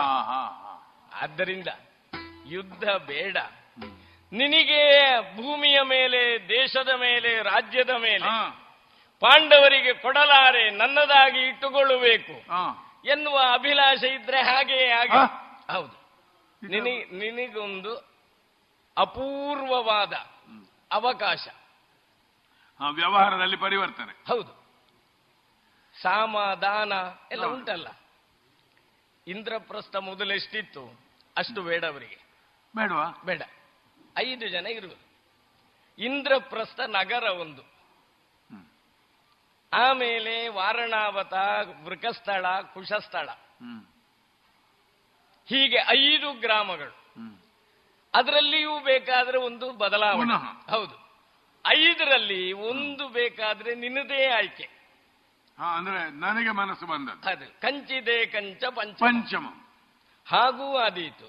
ಈಗ ನಾನು ಹೇಳಿದ ಐದು ಆದೀತು. ಇದು ಎರಡರಲ್ಲೂ ಆಯ್ಕೆ ನಿನಗೆ. ಕಂಚಿದೇಕ ಮಾಡಿ ನಾಲ್ಕು ಕೂಡಿಸು ಒಂದು, ಒಂದು ಆದೀತು. ಈಗ ಹೇಳಿದ ಐದು ಆದೀತು, ಐದು ಆದೀತು. ಅವರು ಕೌರವ ಸುಖವಾಗಿ ಇರ್ಲಿ ಅಂತ ನಿತ್ಯ ಅಭಿಲಾಷಾ ಮನೋಭಾವದಿಂದಲೇ ಅಲ್ಲಿ ಜೀವನವನ್ನು ಮಾಡ್ತಾರೆ. ಧರ್ಮರಾಯ ರಾಜ್ಯವನ್ನು ಕೇಳುವುದು ರಾಜ್ಯ ಲೋಭದಿಂದಲ್ಲ, ರಾಜ್ಯದ ಆಸೆಯಿಂದಲೂ ಅಲ್ಲ, ಬಂದಂತಹ ಪರಂಪರೆಯನ್ನು ಬಿಡುವ ಹಾಗೆ ಇಲ್ಲ, ಪ್ರಜ್ಞೆ. ಹೌದು, ಆದ್ದರಿಂದಲೇ ಅವರಿಗಿರುವುದಕ್ಕೆ ಐದು ಮಂದಿಗೆ ಐದು ಗ್ರಾಮ ಕೊಟ್ಟರು ಸಾಕು. ರಾಜ್ಯ ಲೋಭದಿಂದ ಅಥವಾ ನಿನ್ನ ಪೂರ್ವಾಗ್ರಹದ ಪಾಂಡವ ದ್ವೇಷದಿಂದ ಯಮನಲ್ಲಿಗೆ ಅತಿಥಿಯಾಗಿ ಬಹಳ ಬೇಗ ಹೋಗುವುದು ಬೇಡ, ಕೊಟ್ಟು ಬಿಡು. ಒಳ್ಳೆ ಲೆಕ್ಕ ಇದು. ಎಂಥದ್ದು? ಕೃಷ್ಣ ಗಣಿತ, ಕೃಷ್ಣ ವ್ಯಾಕರಣ, ಕೃಷ್ಣ ಗಣಿತ ಅಂತೆಲ್ಲ ಉಂಟು. ಹೌದು, ಅರ್ಧ ರಾಜ್ಯ ಬೇಡ. ನೀನು ಕೊಡದೇ ಇದ್ರೆ ಬೇಕು, ಎಷ್ಟಕ್ಕೂ ಕೊಡುವುದಿಲ್ಲ, ಕೊಡುವುದೇ ಇಲ್ಲ ಅಂತ ಆದ್ರೆ ಮಾತಿಗೊಂದು ಹೇಳುವ ಕ್ರಮ ಉಂಟು. ಸಾಯಲಿ, ಮಣ್ಣು ಹಾಕಲಿ, ಮಣ್ಣು ಹಾಕಲಿ, ಮಣ್ಣು ಬೇಕು. ಐದು ಗ್ರಾಮದ ಮಣ್ಣು ಸಿಕ್ಕಿದರೆ ಸಾಕು. ಕುಶಸ್ಥಳ, ವೃಕಸ್ಥಳ, ವಾರಣಾವತ, ಜಯಂತ, ಇಂದ್ರಪ್ರಸ್ಥ ಅಥವಾ ಅಥವಾ ಅದರಲ್ಲಿ ನಾಲ್ಕು ಒಂದರ. ಕುಶಸ್ಥಳ, ವೃಕಸ್ಥಳ, ವಾರಣಾವತ, ಜಯಂತ, ಕಂಚಿದೆ ಕಂಚ ಪಂಚಮ, ಯಾವುದಾದ್ರೂ ಐದನೇದು. ನಿನಗೆ ಇಷ್ಟು ದೊಡ್ಡ ಕೊಡುಗೆ, ಆಲೋಚನೆ ಮಾಡು. ಸಣ್ಣ ಕೊಡಬೇಕಾದ್ರೆ ಗ್ರಾಮೀಣ ಜನಪದ ಭಾಷೆಯಲ್ಲಿ ಹೇಳ್ತೇನೆ, ಮನುಷ್ಯರಾದವರಿಗೆ ಸಾಧ್ಯ ಇಲ್ಲ ಇಂತಹ ಕೊಡುಗೆ ಕೊಡುವುದಕ್ಕೆ. ಒಬ್ಬ ಹೇಳಿದಾನಂತೆ, ನನಗೆ ಎಪ್ಪತ್ತೆರಡು ಲಕ್ಷ ಬರಬೇಕಾದ್ದು, ಅಷ್ಟು ಬೇಡ, ಐದು ಕೋಟಿ ಸಾಕು. ಪಕ್ಕನೆ ಎಪ್ಪತ್ತೆರಡು ಮತ್ತೆ ಐದು ಬೇರೆ ಅಲ್ವಾ, ಸಣ್ಣದಲ್ಲ. ಕುಶಸ್ಥಳ, ವೃಕಸ್ಥಳ, ವಾರಣಾವತ, ಜಯಂತ, ಪಾಂಡವರು ಒಗ್ಗಟ್ಟಲ್ವಾ, ಹೆಂಡತಿ ಒಬ್ಬಳೆ ಅಲ್ವಾ. ಹೌದು, ಒಂದು ಕಡೆ ಬೇಡ ಅವರಿಗಲ್ವಾ. ಅಲ್ಲ, ಓ ಅಲ್ಲಿ ಒಂದು, ಈ ಅಲ್ಲಿ ಒಂದು, ಐದು ಜನಕ್ಕೂ ಒಬ್ಬಳೆ ಹೆಂಡತಿ. ಹೌದು, ಬೇರೆ ಬೇರೆ ಉಂಟು, ಹಾಗೆ ಅಂತ ಬೇರೆ ಬೇರೆಯೂ ಉಂಟು. ಸುತ್ತ ಹಿಡ್ಕೊಳ್ಳಿಕ್ಕೆ ಒಳ್ಳೇದಾಗ್ತದಲ್ವಾ. ಒಂದು ಕಡೆ ಐದು ಗ್ರಾಮ, ಕಂಚಿದೇ ಕಂಚ ಪಂಚಮಲ್ಲ, ಕಂಚಿತ್ ಸರ್ವ ಪಂಚ ಅಂತ ಇಲ್ಲ ನಿನ್ನದು ಮಾತು. ಅದಿಲ್ಲ, ಅದಿಲ್ಲ, ಇಲ್ಲ, ಕೊಡುಗೆ ನಿನ್ನದಲ್ವಾ. ಅದರಲ್ಲಿ ನನ್ನ ಆಕ್ಷೇಪ ಅಲ್ಲ. ಅಲ್ಲ, ಇದರಲ್ಲಿ ನಿನಗೆ ಸಮಸ್ಯೆ ಉಂಟು. ಸಮಸ್ಯೆ ಉಂಟು, ಯಾಕೆ? ಅದು ಕೊಟ್ರೆ ಮತ್ತೆ ಏನಿಲ್ಲ. ಹೇಗೆ? ಕಿರಿಯವನಾದವ ಹಿರಿಯನಲ್ಲಿ ಹೇಳಿದ್ದಾನಂತೆ, ನನಗೆ ಹಿರಿಯರದ್ದು ಏನು ಬೇಡ, ಒಂದು ಮನೆ, ಒಂದು ಚಿನ್ನದ ಪೆಟ್ಟಿಗೆ, ಚಿನ್ನದ ಚಿನ್ನದ ಪೆಟ್ಟಿಗೆ, ಒಂದು ಭೂಮಿ, ಮತ್ತೆಂಥದ್ದು, ನೀರು ಬರುವ ಆಶ್ರಯ, ಸಕಲ ಸಂಪತ್ತು, ದಾರಿ, ಒಂದು ದಾರಿ. ಉಳಿದದ್ದು ನಿನಗೆ ಅಂತ. ಉಳಿದದ್ದೆಂಥದ್ದು? ಬಾವಿ ಮಾತ್ರ, ಅದು ಹಾರ್ಲಿಕ್ಕಿರುವುದು. ಸರಿ, ನೀ ಬೇಡಿದೊಂದೊಂದೂರು ನಮ್ಮ ನಾಡ ತಲೆಮಂಡೆಗಳು ಮಾತ್ರ ಅಲ್ಲ, ಅಣ್ಣ ತಮ್ಮಂದರಲ್ಲಿ ದೇವಸ್ಥಾನದ ಪಂಚಾಯತಿಗೆ ಮಾಡಿದ ಹಾಗೆ. ಗುರುವಾರ ಸಪ್ತಮಿ ಜಗಳ ಆಯಿತು, ಒಂದು ಗುರುವಾರ ಇಲ್ಲದ್ರೆ ಸಪ್ತಮಿಯ ದಿವಸ ಪ್ರತಿ ವರ್ಷ ಪೂಜೆ ಮಾಡಿಸ್ತೇವೆ. ಊರಿನವರು ಕೇಳುವುದಂತೆ, ಇದು ಸಪ್ತಮಿಗೆ ಯಾಕೆ ಅವರು ಪೂಜೆ ಇಟ್ಟಿದ್ದಾರೆ ಅದು ಗೊತ್ತಿಲ್ಲ ನಿನಗೆ. ಆ ದಿವಸ ಹೊಡ್ಕೊಳ್ಳೋದಲ್ವ ಅವರು ದೇವಸ್ಥಾನದಲ್ಲಿ, ಇವಾಗ ಕೊಂದದಲ್ವ ಅವನನ್ನು. ಅದು ನೆನಪು ಮಾಡ್ಲಿಕ್ಕೆ ಅದು ಹೇಳುದು, ಪೂಜೆಗಲ್ಲ ಅದು, ಈ ಪೂಜೆ ಮೂಲಕ ನೆನಪು ಮಾಡಿಸುವುದು ನ್ಯಾಯವನ್ನು. ಇದರ ಅರ್ಥ ಏನು ಗೊತ್ತುಂಟ? ಏನು? ಕೊಡುವನು ಕೊಡ್ಲಿಕ್ಕಿಲ್ಲ. ನೀ ಕೇಳಿದ್ದಲ್ಲ. ಇನ್ನೊಂದು ವಿಷಯ ಹೇಳ್ತೇನೆ ನಿನಗೆ. ಈಗ ನೀನು, ಇದು ನಿನ್ನ ರಾಜ್ಯದ ಪ್ರಧಾನವಾದ ಆಯಕಟ್ಟಿನ ಪ್ರಧಾನವಾದ ಸ್ಥಳಗಳಲ್ಲ. ಹೌದೌದು. ಐದು ಜನರಿಗೆ ಕೊಟ್ರೆ ನೀನು ಸುಖವಾಗಿ ನಿದ್ದೆ ಮಾಡಬಹುದು. ಮತ್ತೆ ನಿದ್ದೆ ಮಾಡಬಹುದು. ಹೇಗೆ ಕೇಳು? ಹಾಗೆ. ಪರಮ ನಿದ್ದೆ ಅಲ್ಲ, ಸುಖ ನಿದ್ದೆ, ಮಹಾನಿದ್ದೆ ಅಲ್ಲ. ಯಾಕೆ ಅಂದ್ರೆ ಆ ಐದು ಕಡೆಗ ಕಡೆಗಳಿಂದಲೂ ಬರಬೇಕಾದ್ರೆ ಪಾಂಡವರನ್ನು ಮೀರಿ ಬರಬೇಕಾ ಬೇಡ? ಪರಮ ರಕ್ಷೆ ನಿನ್ನ ಹಸ್ತಿನಾವತಿಯ ಚಕ್ರವರ್ತಿತ್ವ ಸ್ಥಾನಕ್ಕೆ. ನ್ಯಾಯವಾದ್ದು ರಕ್ಷಣೆ ಅವರದ್ದು ತೆಕ್ಕೊಂಡು ನಾನು ಬದುಕಬೇಕು. ಹೌದು, ನೀ ಕೇಳುದಲ್ಲ ಇದು, ನೀ ಬೇಡು. ನಡೆಯಲ ಮುರಾರಿ ಸುಖದೊಳ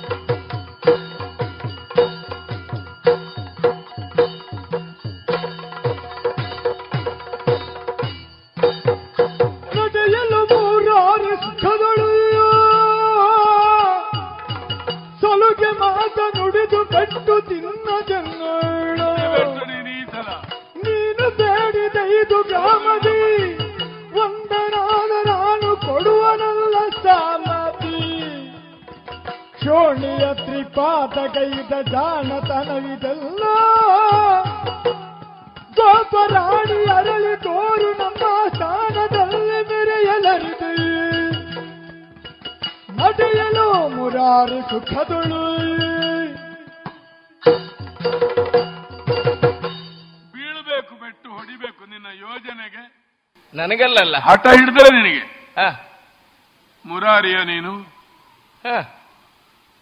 ನನಗೆ ಮುರಕಲ್ಲ ತೋರಿಸ್ತಿಯಲ್ಲ ನೀನು.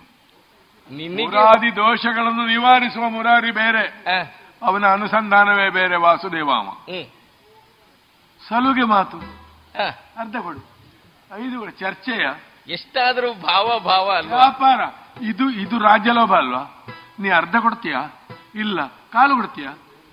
ಎಷ್ಟಕ್ಕೆ ಕೊಡ್ತಿ? ಇಷ್ಟು ಕೊಡ್ತೀಯ ಅಂದ್ರೆ ನನ್ನನ್ನು ಲೋಭಿಯನ್ನಾಗಿ ತೋರಿಸುವುದಲ್ವಾ?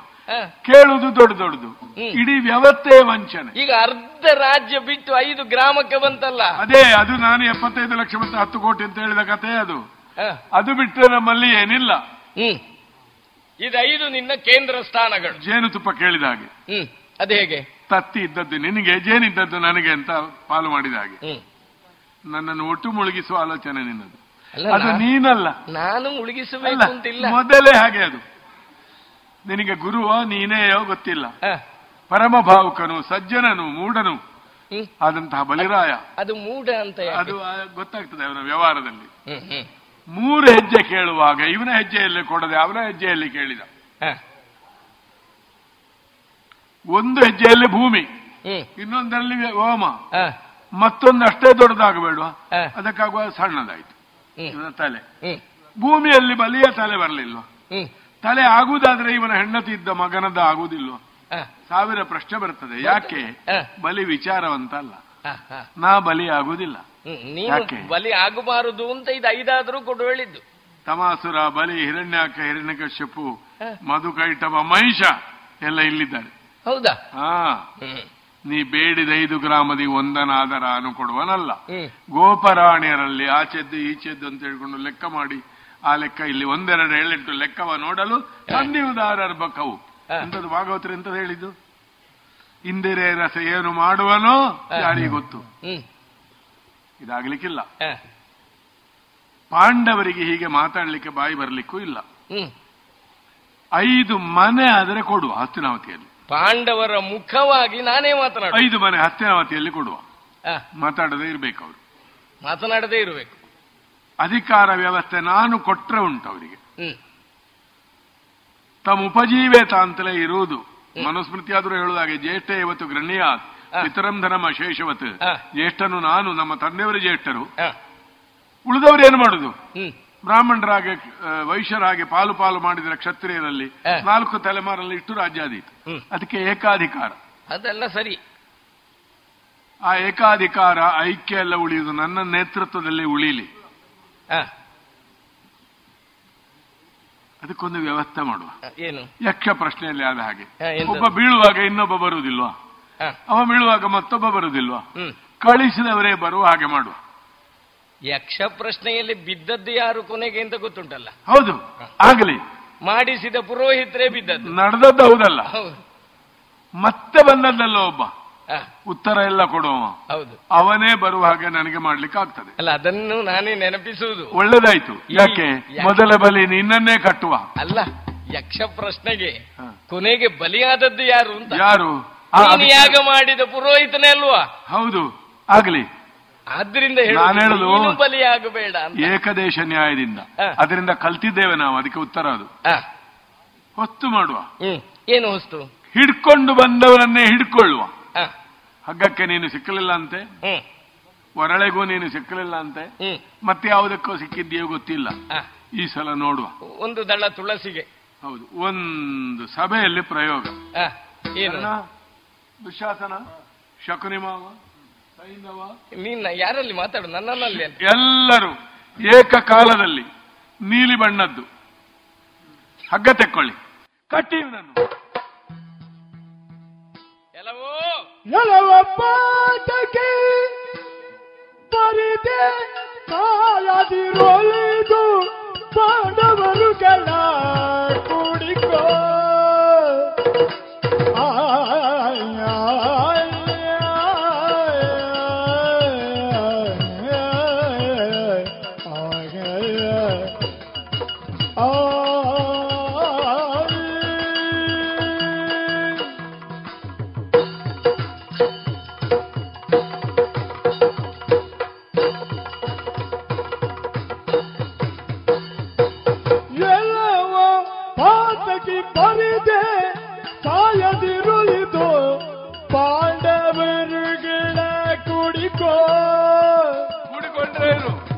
ಕೊಳಿಸಲಾರನು ಸರ್ವಥ ಕುಳುಗುಳದಿ ನಿನ್ನ ಕೊಲಿಸಲಾರನು ಸರ್ವಥ ಕೊಳುಗುಳದಿ ನಿನ್ನ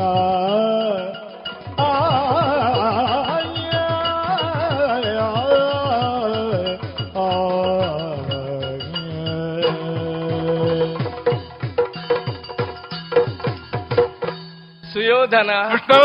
ಅದ್ ನನ್ನನ್ನು ಕಟ್ಟುವಾಗ ನೀಲಿ ಹಗ್ಗ ಯಾಕೆ?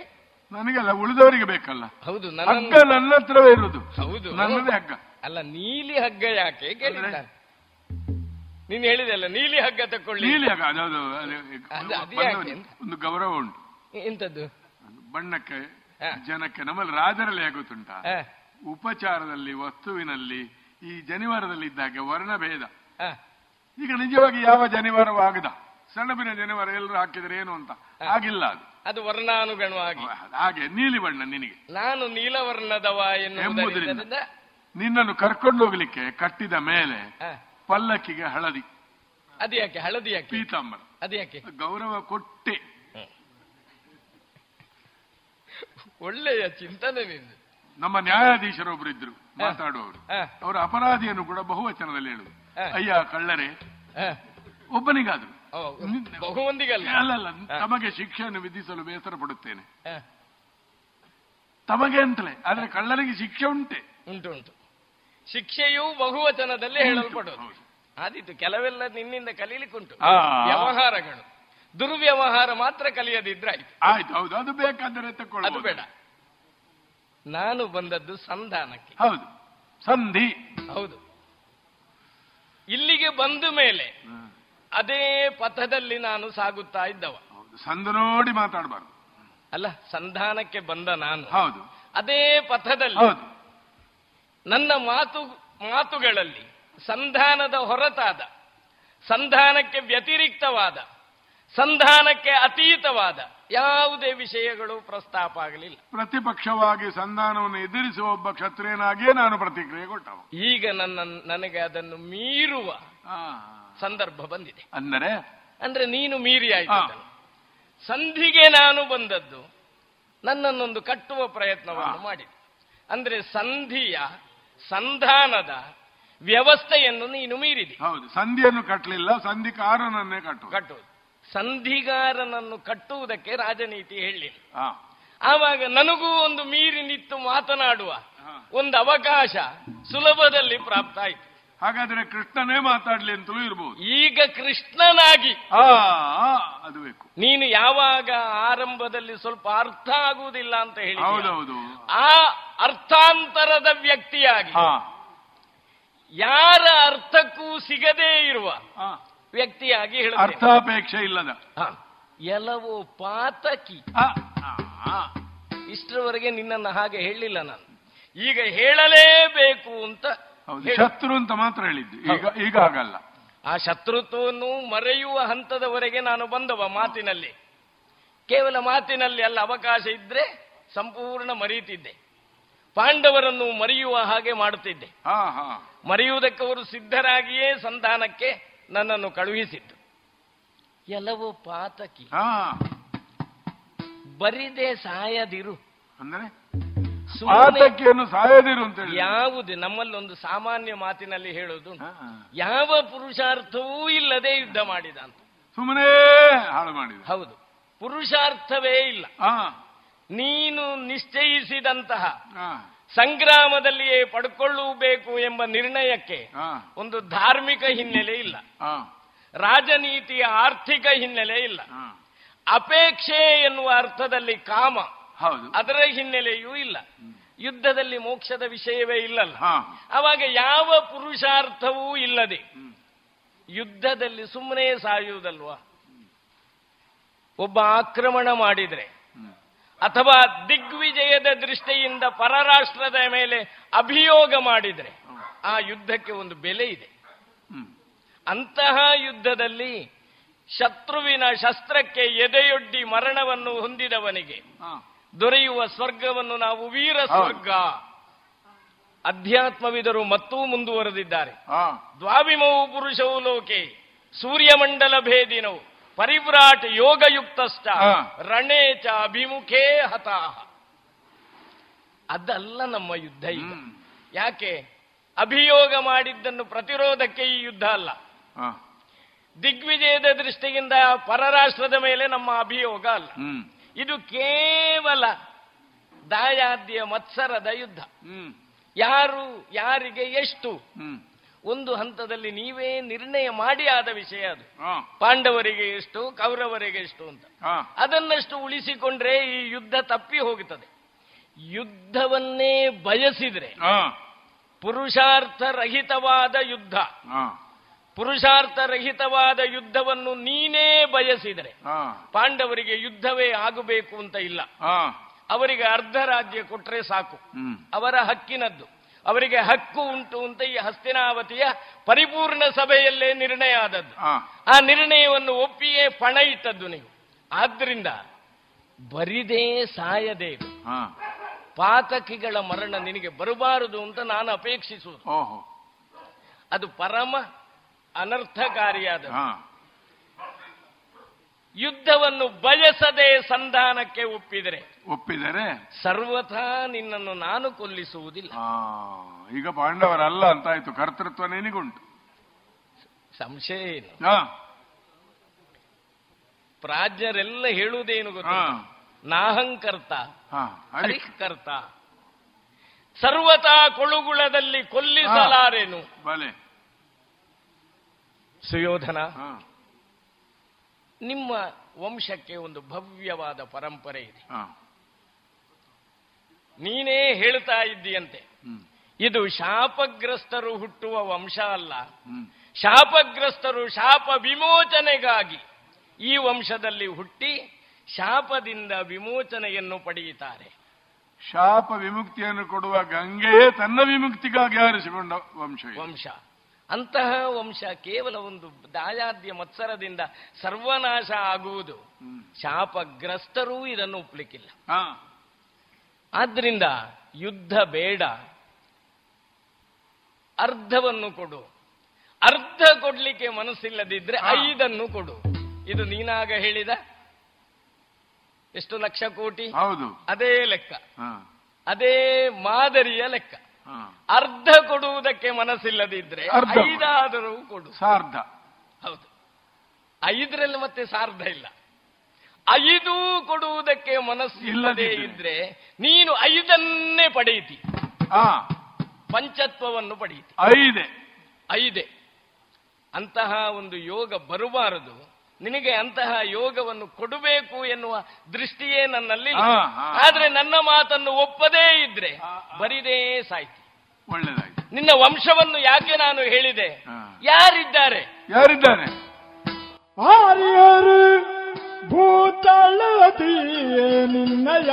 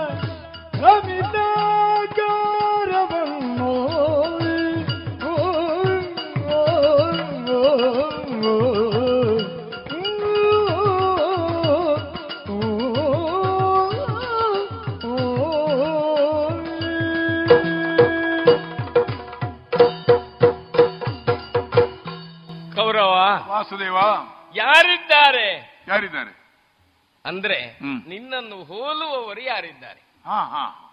ನೀನೇನು ಸಾಮಾನ್ಯ, ಅಸಾಮಾನ್ಯ ವ್ಯಕ್ತಿತ್ವ. ಪಾಂಡವ ದ್ವೇಷ ಎನ್ನುವುದನ್ನು ಬದಿಗಿಟ್ಟು ನಿನ್ನ ವ್ಯಕ್ತಿತ್ವವನ್ನೊಮ್ಮೆ ಅವಲೋಕಿಸಿದರೆ ನಿನಗೆ ಸಮಾನರಾದ ನಿನಗೆ ಸಮಾನವಾದ ವ್ಯಕ್ತಿತ್ವವನ್ನು ಹೊಂದಿದ ಇನ್ನೊಬ್ಬರನ್ನು ತೋರಿಸುವುದಕ್ಕೆ ಇಲ್ಲ. ಆದ್ರಿಂದ ಅಸದೃಶ, ಅನುಪಮ, ಅಸಾಮಾನ್ಯ ವ್ಯಕ್ತಿತ್ವ. ನಿನ್ನನ್ನು ಎಲ್ಲರೂ ದೂರುವುದು ಯಾಕೆ? ಪಾಂಡವ ದ್ವೇಷಕ್ಕೆ ಮಾತ್ರ. ರಾಜ್ಯಭಾರದ ದೃಷ್ಟಿಯಿಂದ ನೋಡಿದ್ರೆ ಯಾರೂ ನಿನ್ನನ್ನು ಆಕ್ಷೇಪಿಸುವುದಿಲ್ಲ. ಒಬ್ಬ ದುಷ್ಟ ರಾಜ, ದೌಷ್ಟ್ಯದ ಆಡಳಿತ ಯಾರು ಹೇಳುವುದಿಲ್ಲ. ಒಂದು ಯುದ್ಧದ ದೃಷ್ಟಿಯಿಂದ ಮುಂದಿನ ಆರು ವರ್ಷದ ವಸೂಲಾತಿ ಆಗಿದೆ ಎನ್ನುವುದನ್ನೊಂದು ಬಿಟ್ಟರೆ ಶಾಸ್ತ್ರಸಮ್ಮತ ಶಾಸ್ತ್ರಸಮ್ಮತವೇ. ಮುಂದಿನ ಆರು ವರ್ಷದ ಕಪ್ಪ ಪಡೆದಿದೆ ಕಪ್ಪ ಪಡೆದದ್ದು ಅದು ಹೇಳುವವರಿಗೆ ಬೇಕಾದ್ರೆ ಹೇಳಬಹುದು. ಅದು ಹೇಳುವ ವಿಷಯ ಅಲ್ಲ. ಯಾಕೆ? ಅದಕ್ಕೆ ಶಾಸ್ತ್ರಸಮ್ಮತಿ ಉಂಟು. ಹೇಳಿ ಆಯ್ತಲ್ಲ. ಹೌದು, ಶಾಸ್ತ್ರಸಮ್ಮತಿ ಇದ್ದದನ್ನು ಮಾಡಿದ ಮೇಲೆ ಆಕ್ಷೇಪಿಸುವುದಕ್ಕುಂಟ? ಒಂದೋ ಶಾಸ್ತ್ರ ಮರ್ಯಾದೆಯನ್ನು ಮೀರಿ ಹೇಳ್ತಾರೆ ಅಂತ ಆದ್ರೆ ಇದೊಂದನ್ನು ಹೇಳಬಹುದು. ಏನು ಅದೇ ಈ ಕಪ್ಪದ್ದೊಂದು ವಿಷಯ. ಬೇರೆ ಯಾವುದು ದೂರುವ ವಿಚಾರವೇ ಇಲ್ಲ, ಈ ಭೂತಳದಲ್ಲೇ ಇಲ್ಲ. ಇಂತಹ ವಿಶಾಲವಾದ ವ್ಯವಸ್ಥೆ. ಕೇವಲ ನಾನೊಬ್ಬ ಬರ್ತೇನೆ ಅಂತ ಎಂತದು ಮಾಡಿದ ವ್ಯವಸ್ಥೆ. ಇದು ಸಾಧ್ಯ ಉಂಟು ಇನ್ನೊಬ್ಬರಿಂದ ಮಾಡ್ಲಿಕ್ಕೆ? ಯಾರಿಂದಲೂ ಸಾಧ್ಯ ಇಲ್ಲ. ಬೇರೊಬ್ಬನಿಗೆ ಹೀಗೆ ಮಾಡುವುದೂ ಇಲ್ಲ. ಅಲ್ಲಿ ಮಾಡುವುದು ವಿಷಯ ಅಲ್ಲ ಅಂತ ನಮಗೆ ಮಾಡಬಹುದು. ಬರುವ ಜನ ಯಾರು ಅಂತ ಬೇಡ, ಮಾಡುವ ಸಾಮರ್ಥ್ಯ ಬೇಕಲ್ಲ.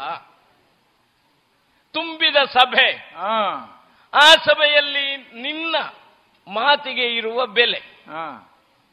ಹಲವರು ಒಪ್ಪದೇ ಇರುವ ವಿಚಾರ, ನಾನಾಗ ಬದಿಗಿಟ್ಟ ವಿಷಯ ಮಾತ್ರ.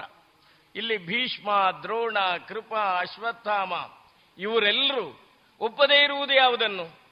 ಕೇವಲ ಪಾಂಡವ ದ್ವೇಷವನ್ನು ಮಾತ್ರ ಒಪ್ಪುವುದಿಲ್ಲ. ಮತ್ತೆ ಯಾವ ವಿಷಯದಲ್ಲೂ ನಿನ್ನನ್ನು ಒಪ್ಪದೇ ಇರ್ತಾರೆ ಅವರು. ಎಲ್ಲವನ್ನು ನಿನ್ನ ವ್ಯಕ್ತಿತ್ವವನ್ನು ಅವರು ಒಪ್ತಾರೆ.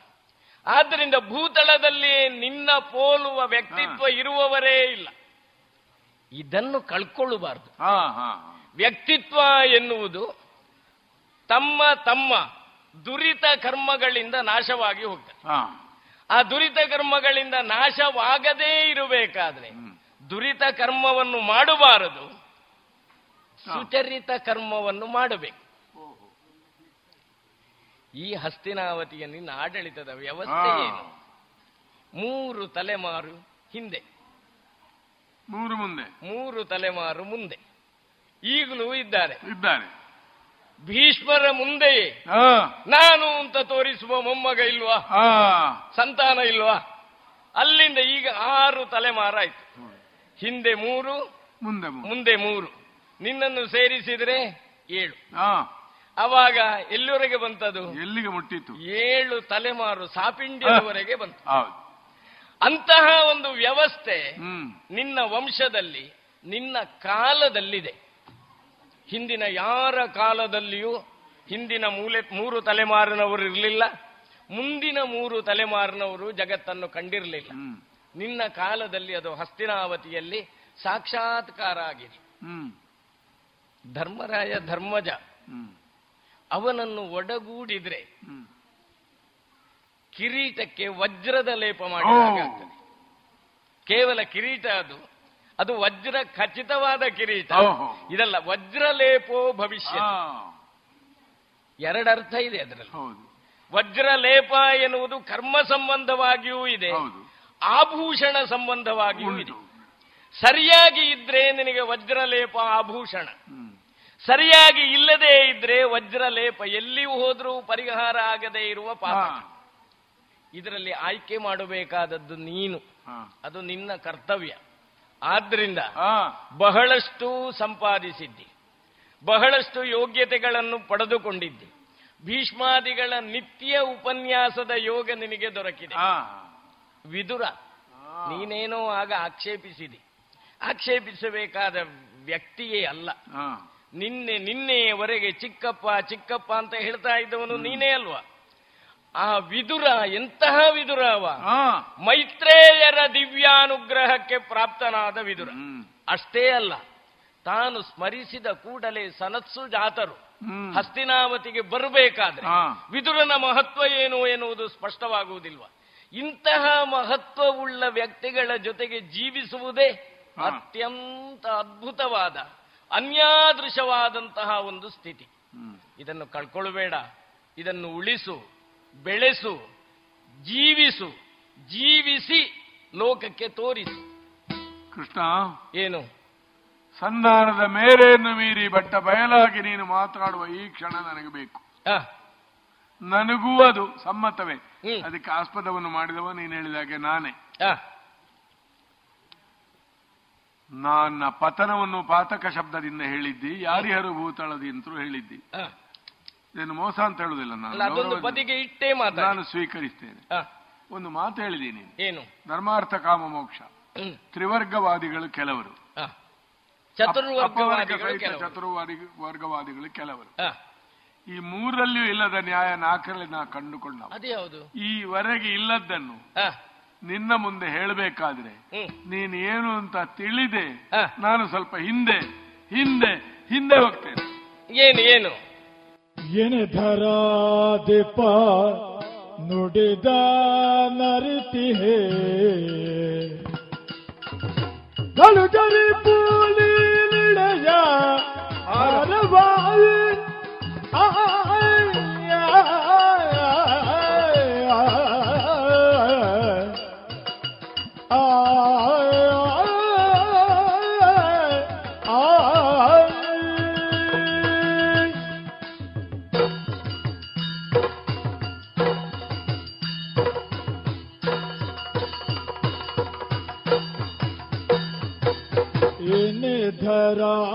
धिप नुडिद अरती है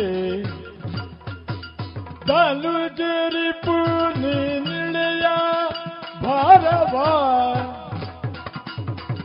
नुनयलव तेरी बिरुवा माया मनुजान दो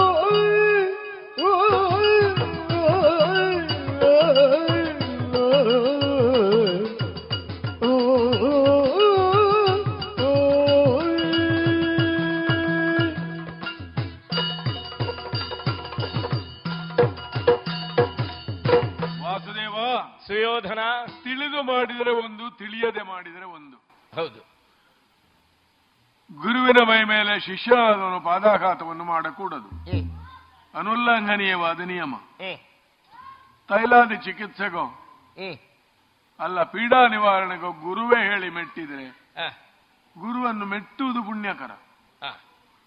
ತಂದೆಯನ್ನು ಮಗ ವಿರೋಧಿಸಬಾರದು, ಅದರ ಪ್ರಹ್ಲಾದ ಪೂಜ್ಯನಾಗಿದ್ದಾನೆ. ತಾಯಿಯನ್ನು ಕೊಲ್ಲುದು ಬಿಡು, ಹೊಡಿಬಾರದು, ಪರಶುರಾಮರು ಲೋಕ ಗುರುವಾಗಿದ್ದಾರೆ.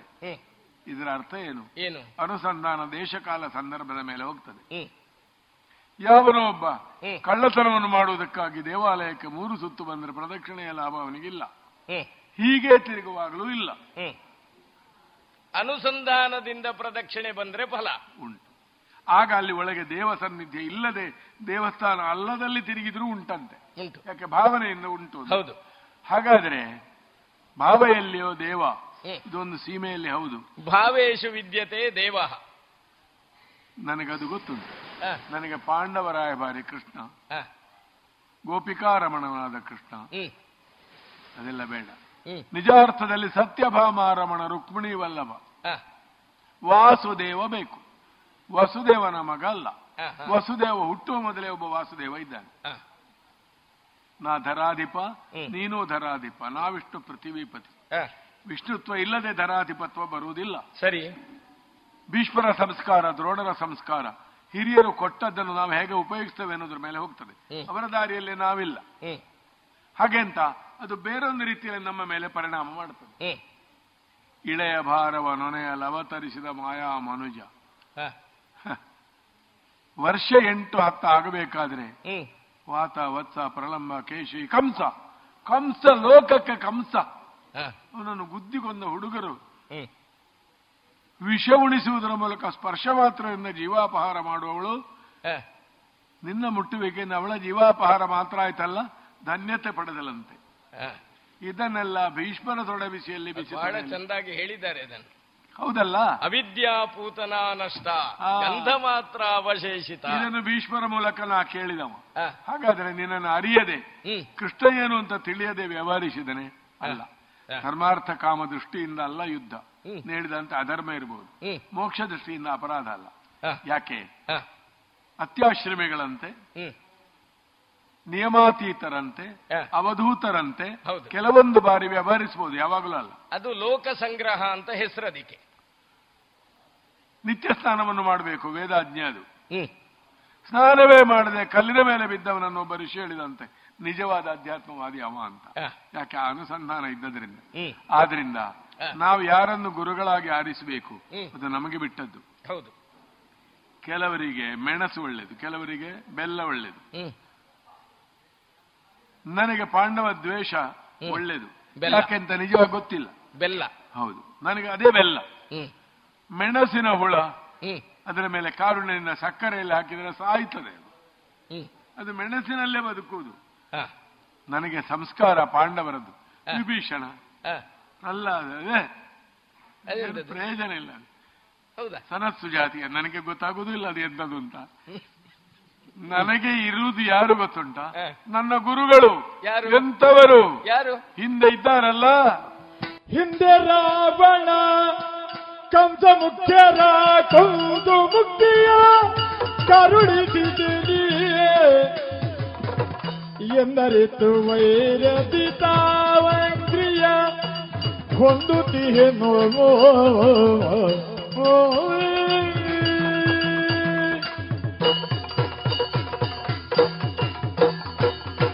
ಮುಂದಿನ ದಾರಿ ಸ್ಪಷ್ಟವಾಗಬೇಕಾದ್ರೆ ಹಿಂದಿನ ದಾರಿ ನೋಡಬೇಕು.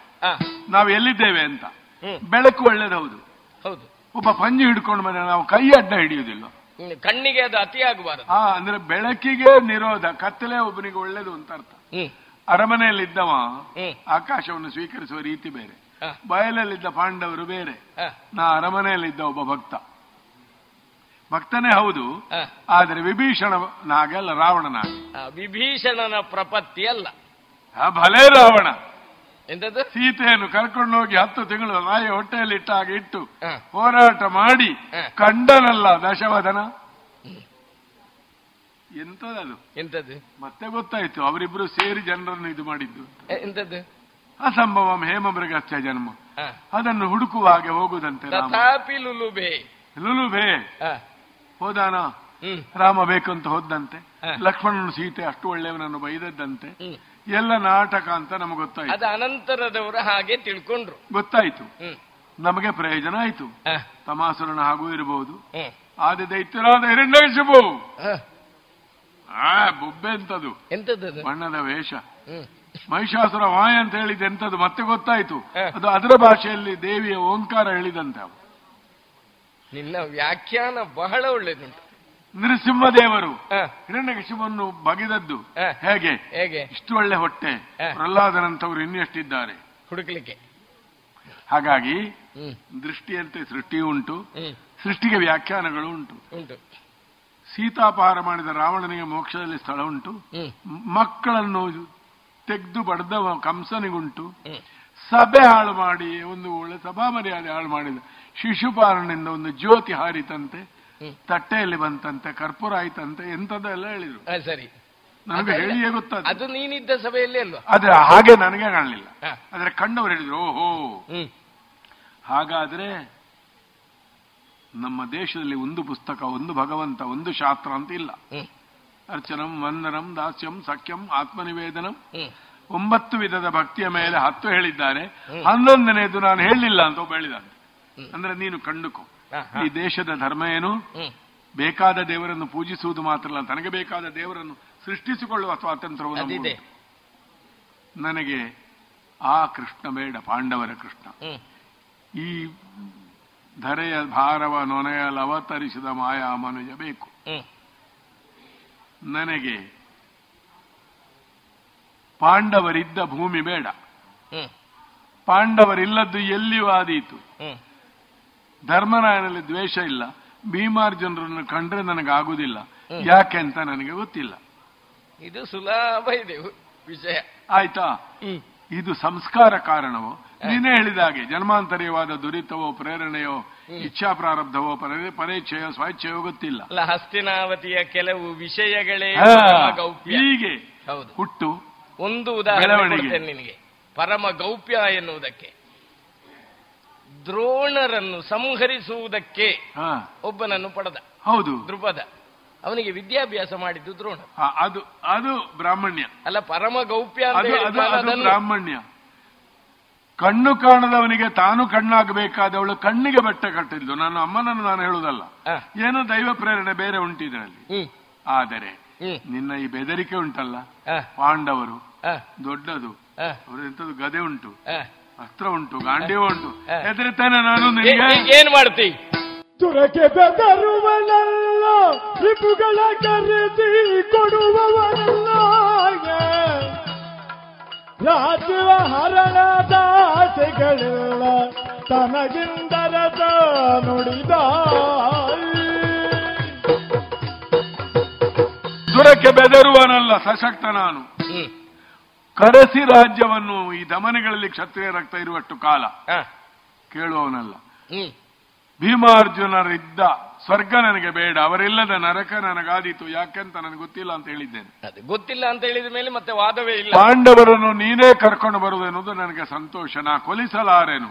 ಹಾಗಾದ್ರೆ ಸಾಯುದಿದ್ರೆ ನಿನ್ನಿಂದ, ನಿನ್ನಿಂದ ಸಾಯುವುದಿಲ್ಲ ನಾನು, ಯಾಕೆ? ಅಮೃತ ಭಾಂಡದಲ್ಲಿ ಒಬ್ಬ ಹೇಳಿದಾನಂತೆ, ಅಮೃತದ ಕೆರೆ ಉಂಟು, ನೀನನ್ನು ಬಿಡುವುದಿಲ್ಲ, ಈ ಸಲ ಕಟ್ಟಿಸ್ತೇನೆ. ಹಾಗಲ್ಲ, ಅಮೃತವು ಅಮೃತವು ಅತಿಯಾದ್ರೆ ವಿಷ ಅಲ್ವ? ಅಲ್ಲ, ಮುಳುಗಿಸಿದ್ರು ಸಾಯುವುದಿಲ್ಲ ಅಂತ ಒಂದು ಕತೆ ಉಂಟು. ಹೌದಾ? ಹೌದು. ಯಾಕೆ ಅಮೃತ ಅಲ್ವ ಅದು?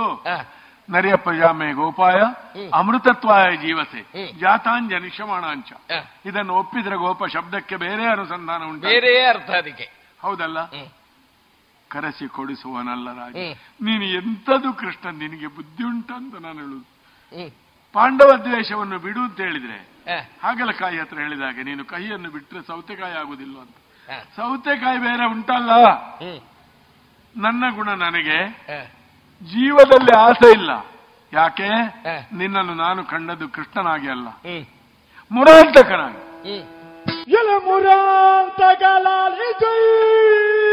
ಬೆಂಬಲಕ್ಕೆ ಬೆಂಬಲಕ್ಕೆ ಭೂಪರನರಹಿ ಕುರುಮಂಡಲಕ್ಕೆ ಸನ್ನಹವಾಗಿ ಸಮರಕ್ಕೆ ಬರಲಿ ಪಾಂಡವರು.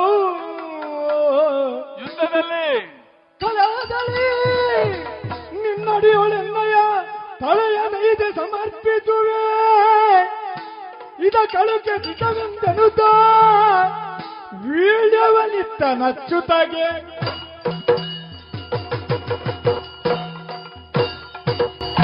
ಸಹಸ್ರ ಸಂಖ್ಯೆ ಮುರಾದಿ ಪಾಶಗಳಂತೆ ಜೀವನಿಗೆ, ಮುರ ಅಂದ್ರೆ ದೋಷ ಅಂತಲೂ ಉಂಟು, ಪಾಶ ಅಂತಲೂ ಉಂಟು, ಸುದರ್ಶನದಿಂದ ಕತ್ತರಿಸಲ್ಪಡ್ತದೆ. ಅದನ್ನು ತೋರಿಸಲಿಕ್ಕೆ ಬಣ್ಣದ ವೇಷ, ಮುರಾಸುರ ಬರುವುದು, ಕೃಷ್ಣ ಚಕ್ರ ಹಿಡಿಯುವುದು, ಹೆಂಡತಿಯನ್ನು ಕರ್ಕೊಂಡು ಯಾರಂತೂ ಸುಮ್ಮನೆ ನೀನು ಮೋಸಪಡಿಸುವುದು. ಮೋಸಪಡಿಸಿದ್ದೇನೆ ನೀನು, ಮೂರ ಮುರಾಸುರ ಅಂತ ಗೊತ್ತಿದ್ದವನಿಗೆ ಆ ಕಥೆಯಲ್ಲಿ ಸ್ವಾರಸ್ಯ ಇಲ್ಲ, ಅದು ಗೊತ್ತಿಲ್ಲದವನಿಗೆ ದೊಡ್ಡದದು. ಅಲ್ಲ, ಅದನ್ನೀಗ ತೋರಿಸಿದ್ರೆ ಅದು ನಾಟಕ ಅಲ್ವಾ? ಒಳ್ಳೆದಾಯ್ತು. ನಾರಕಿಯಾದ ಜೀವ ನರ ಕಪಾಲದಲ್ಲಿ ಸಿಕ್ಕಿಬಿದ್ದವಂತೆ ನರಕಾಸುರ ಪ್ರಾಗ್ಜ್ಯೋತಿಷಪುರದಲ್ಲಿದ್ದಂತೆ. ಇದು ಶರೀರವೇ ಪ್ರಾಗ್ಜ್ಯೋತಿಷ ಪುರೇಶೇತಿ ಇತಿ ಪುರುಷ. ಸರಿಯಪ್ಪ. ಈ ಭಾವನೆಯಿಂದ ನಾನು ಮಾಡಿದ ಅನುಸಂಧಾನದಲ್ಲಿ ನೀನು ಕೃಷ್ಣ ಅಲ್ಲ, ಮತ್ತೆ ನೀ ಮನುಷ್ಯ ಅಲ್ಲ, ನೀನು ಹೆಂಡತಿಗೆ ಗಂಡ ಅಲ್ಲ, ತಾಯಿಗೆ ಮಗ ಅಲ್ಲ, ಮುರಾಂತಕ. ನೀ ಮುರಾಂತಕನಾಗಿಯೇ ನನ್ನಲ್ಲಿ ಸಂಧಾನ ಮಾಡಿದ್ರೆ ಒಳ್ಳೇದು. ಬೆಂಬಲಕ್ಕೆ ಭೂಪರು ಎಷ್ಟು ಜನ ಬರ್ತಾರೆ, ಭೂಪರು ನಾನು ನೋಡ್ತೇನೆ. ಎಂತ ಭೂಪ ಅಂತ ಹೇಳುದಿಲ್ವ? ಆ ಭೂಪನನ್ನು ನಾನು ನೋಡ್ತೇನೆ. ಅವನೆಂತ ಭೂಪ? ಆ ಭೂಪ ಇವ. ಯಾಕೆ ಯಾಕೆ ಈ ಅನುಸಂಧಾನ ಮೂಲಕ ಮೋಕ್ಷಗಾಮಿ ಆಗ್ತಾನೆ. ಕಲಹದಲ್ಲಿ ನಿನ್ನಡಿಯೋಳ ಎನ್ನಯ ತಲೆಯನ್ನ ಐದೆ, ನೀನು ಐದು ಜನರನ್ನು ತರುದಲ್ವ, ನಾನು ಐದೇ ಕೊಡ್ತೇನೆ. ಯಾಕೆ? ನನ್ನ ತಲೆ ಎಲ್ಲಿ ಬಿದ್ರು ಸಹಸ್ರಾಕ್ಷ ಸಹಸ್ರಪಾತ್ ಆಗಿರುವ ಸಭೂಮಿ ವ್ಯಾಪ್ತನಾಗಿ ಅತ್ಯತಿಷ್ಠ ದಶಾಂಗುಲನಾದ ಎಲ್ಲಿ ಬಿದ್ದರೂ ನಿನ್ನ ಕಾಲ್ಬುಡಕ್ಕೆ ಬೀಳುತ್ತದೆ. ಅಷ್ಟು ಪ್ರಜ್ಞೆ ನನಗುಂಟು. ಆದ್ರಿಂದ ಪಾಂಡವ ದ್ವೇಷ ಎನ್ನುವುದು ನನಗೆ ರಾಜ್ಯಾಕಾಂಕ್ಷೆಗಾಗಿ ಅಲ್ಲ, ಮೋಕ್ಷ ಸಂಗ್ರಾಮಕ್ಕಾಗಿ. ಎರಡೇ ಎರಡು ಅಪೇಕ್ಷೆ. ಒಂದು, ಯುದ್ಧವನ್ನು ನೀನು ಮುನ್ನಡೆಸು. ಭೀಷ್ಮ, ದ್ರೋಣ, ಅಶ್ವತ್ಥಾಮ, ಕರ್ಣಾದಿಗಳನ್ನು ಪಾಂಡವರ ಮೇಲೆ ಬಿಡುವಾಗ ಸಾಕು ಸಾಕು ಮಾಡಿ ಏನು, ಅದಕ್ಕೆ ಏನು ಉಪಾಯ ಅಂತ ನೀನು ಆಲೋಚನೆ ಮಾಡಬೇಕಾಗಿ. ಆದರೆ ಮುಂದಿನ ಭವಿಷ್ಯ ಗೊತ್ತಿದ್ದದ್ದೇ. ಭೀಮಸೇನಲ್ಲಿ ಗದಾಯುದ್ಧ ಒಂದು ನೀನು ಏರ್ಪಡಿಸಬೇಕು. ನನಗೆ ನನ್ನ ಬದುಕಿನ ಆಸೆ ಅದು. ವೀರಶೈಯನ್ನು ನಾನು ಅಪೇಕ್ಷಿಸಿದ್ದೇನೆ. ಇದು ಎತ್ತಿದ ಹರಿವಾಣ, ಇದು ರಾಜ್ಯ, ಇದು ಚಿನ್ನ, ಇದು ಸ್ವರ್ಣ, ಮೃಣ್ಮಯವಾದರೂ ಸ್ವರ್ಣವೇ. ಇದರಿಟ್ಟ ತೆಂಗಿನಕಾಯಿ ನನ್ನ ತಲೆ, ಅದು ಇಟ್ಟು ಅಡಕ್ಕೆ, ಇದು ಅದ್ವೈತ ಭಾವದ್ದು, ಅಡಿಕೆ ಒಳ್ಳೆ ಬೆಲೆ ಉಳ್ಳದು. ಕರ್ಪೂರ ಸುಟ್ರೆ ಬೂದಿ ಉಳಿಯದ ನಿಶೇಷತೆ. ಐದು ವೀಳ್ಯದಲ್ಲೇ ಪಂಚಪ್ರಾಣ ತೆಗೆದು ಕೊಟ್ಟಿದ್ದೇನೆ. ಕೃಷ್ಣಾರ್ಪಣ ಬುದ್ಧಿಯಿಂದ ಪಾಂಡವರನ್ನು ಕರ್ಕೊಂಡು ಬಾ, ಕಾಣುವಲ್ಲಿ ಕಾಣುವ. ಆದೀತು ಕರದಳು ಪರಗೋ ಭಾಷೆ ಕುಶಾರಿಗೆ ಹರುಷದಿ ಭಕ್ತರ ಪುರಿವಗೆ ಉರಗಭೂಷಣನ ಕುಮಾರ ಗಜವತನನ ಚರಣ ಕಮಲಕ್ಕೆ ಆರತಿ ಎತ್ತಿರೆ ಗಜಮುಖದವಗ ಗಣಪತಿ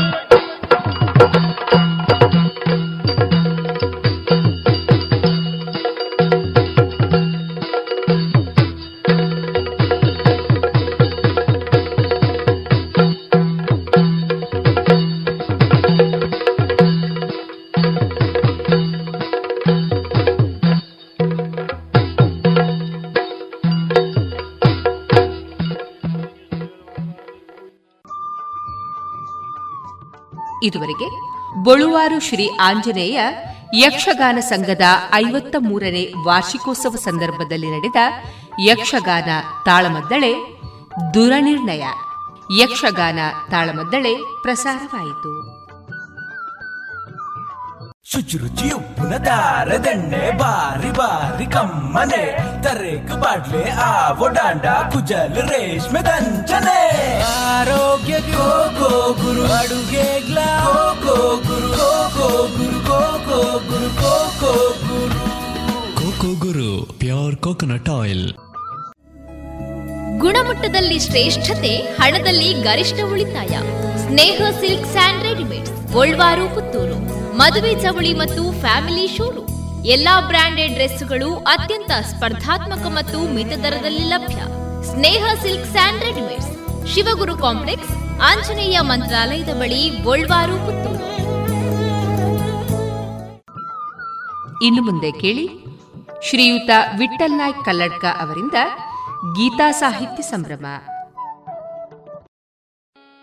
ವಕ್ರತುಂಡ ಮಹಾಕಾಯ ಕೋಟಿ ಸೂರ್ಯ ಸಮಪ್ರಭಾ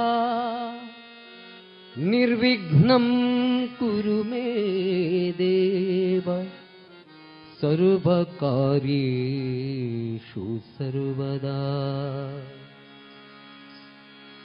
ಯಾ ದೇವಿ ಸರ್ವಭೂತೇಷು ಶಕ್ತಿರೂಪೇಣ ಸಂಸ್ಥಿತಾ ನಮಸ್ತಸ್ಯೈ ನಮಸ್ತಸ್ಯೈ ನಮಸ್ತಸ್ಯೈ ನಮೋ ನಮಃ. ಯಾ ದೇವಿ ಸರ್ವಭೂತೇಷು ಮಾತೃರೂಪೇಣ ಸಂಸ್ಥಿತಾ. ನಮಸ್ತಸ್ಯೈ ನಮಸ್ತಸ್ಯೈ ನಮಸ್ತಸ್ಯೈ ನಮೋ ನಮಃ. ನಮಸ್ತಸ್ಯೈ ನಮೋ ನಮಃ. ಪ್ರಥಮಂ ಶೈಲಪುತ್ರೀ ಚ ದ್ವಿತೀಯಂ ಬ್ರಹ್ಮಚಾರಿಣೀ ತೃತೀಯಂ ಚಂದ್ರಘಂಟೇತಿ ಕೂಷ್ಮಾಂಡೇತಿ ಚತುರ್ಥಕಂ ಪಂಚಮಂ ಸ್ಕಂದಮಾತೇತಿ ಷಷ್ಠಂ ಕಾತ್ಯಾಯನೀತಿ ಚ ಸಪ್ತಮಂ ಕಾಲರಾತ್ರೀತಿ ಮಹಾಗೌರೀತಿ ಚಾಷ್ಟಮಂ ನವಮಂ ಸಿದ್ಧದಾತ್ರೀ ಚ ನವದುರ್ಗಾ ಪ್ರಕೀರ್ತಿತಾ. ಉಕ್ತನ್ಯೇತಾನಿ ನಾಮಾನಿ ಬ್ರಹ್ಮಣೈವ ಮಹಾತ್ಮನಾ.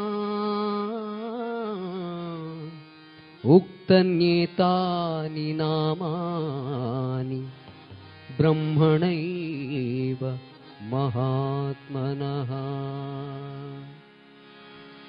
ವಿದ್ಯಾ ದೇವತೆ ವಿದ್ಯಾ ಪ್ರದಾತೆ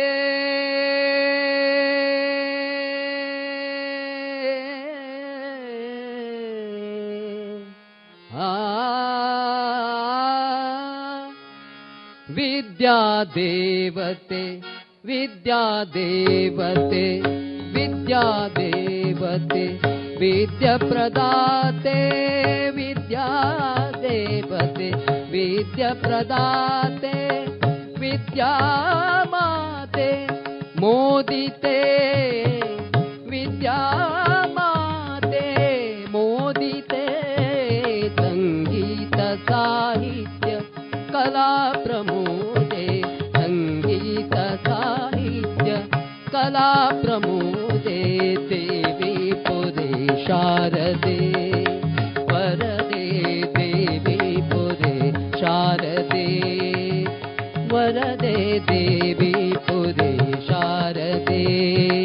ಸಂಗೀತ ಸಾಹಿತ್ಯ ಕಲಾ ಪ್ರಮೋದೆ ಸಂಗೀತ ಸಾಹಿತ್ಯ ಕಲಾ ಪ್ರಮೋದೆ. ದೇವಿ ಪುರೇ ಶಾರದೆ ವರದೆ ದೇವಿ ಪುರೇ ಶಾರದೆ. ದೇಹಿ ಸರಸ್ವತಿ ವಿದ್ಯೆಯ ಸುಮತಿ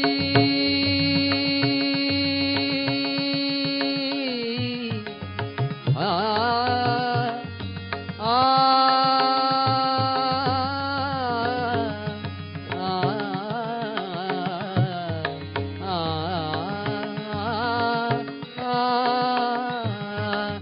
ದೇಹಿ ಸರಸ್ವತಿ ದೇಹಿ ಸರಸ್ವತಿ ದೇಹಿ ಸರಸ್ವತಿ ವಿದ್ಯೆಯ ಸುಮತಿ. ಮಂಗಲಮೂರ್ತಿ ಸತ್ಕೀರ್ತಿ ಮಂಗಲಮೂರ್ತಿ ಸತ್ಕೀರ್ತಿ. ಸಂಗೀತ ಸಾಹಿತ್ಯ ಕಲಾ ಪ್ರಮೋದೆ ಸಂಗೀತ ಸಾಹಿತ್ಯ ಕಲಾ ಪ್ರಮೋದೆ. ದೇವಿ ಪುರೇ ಶಾರದೆ ವರದೆ ದೇವಿ ಪುರೇ ಶಾರದೆ. ಸಂಗೀತ ಸಾಹಿತ್ಯ ಕಲಾ ಪ್ರಮೋದೆ. ದೇವಿ ಪುರೇ ಶಾರದೆ ಪುರೇ ಶಾರದೆ ಪುರೇ ಶಾರದೆ.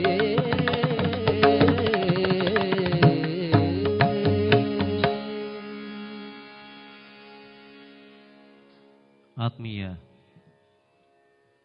ಕಲಾಭಿಮಾನಿ ಬಂಧುಗಳೇ, ಗೀತಾ ಸಾಹಿತ್ಯ ಸಂಭ್ರಮ ಕಾರ್ಯಕ್ರಮವನ್ನು ಪ್ರಾರಂಭಿಸ್ತಾ ಇದ್ದೇವೆ. ಗೀತಾ ಸಾಹಿತ್ಯ ಸಂಭ್ರಮ ಅಂತ ಹೇಳಿದ್ರೆ, ಬಂಧುಗಳೇ, ಗೀತೆ ಮತ್ತು ಸಾಹಿತ್ಯ ನಮ್ಮಲ್ಲಿದೆ, ಅದು ಸಂಭ್ರಮ ಆಗಬೇಕು ಅಂತಾದರೆ ನೀವು ಕೂಡ ಈ ಕಾರ್ಯಕ್ರಮದಲ್ಲಿ ನಮ್ಮೊಂದಿಗೆ ಸಹಕರಿಸಬೇಕು. ತಂತ್ರಜ್ಞಾನದಲ್ಲಿ ಮೇಲೆ ಹೋಗಿ ಹೋಗಿ ಹೋಗಿ ನಾವು ಎಷ್ಟು ಅಡಿಕ್ಟ್ ಆಗಿದ್ದೇವೆ ಅಂತ ಹೇಳಿದರೆ, ಮೊನ್ನೆ ಐದು ನಿಮಿಷ ಏನೋ ವಾಟ್ಸ್ಯಾಪ್ ಮತ್ತು ಫೇಸ್ಬುಕ್ ಬಂದಾದಂತೆ. ಅದು ಬೆಳಿಗ್ಗೆವರೆಗೆ ಉಳಿತದಾದರೆ ಬೆಳಿಗ್ಗೆ ಕೆಲವು ಅಡ್ಮಿಟ್ ಆಗ್ತಾರೆ ಹೋಗಿ, ಯಾಕಂದರೆ ನಮಗೆ ಏನಾಗಿದೆ ಅಂತ ತಳಮಳ.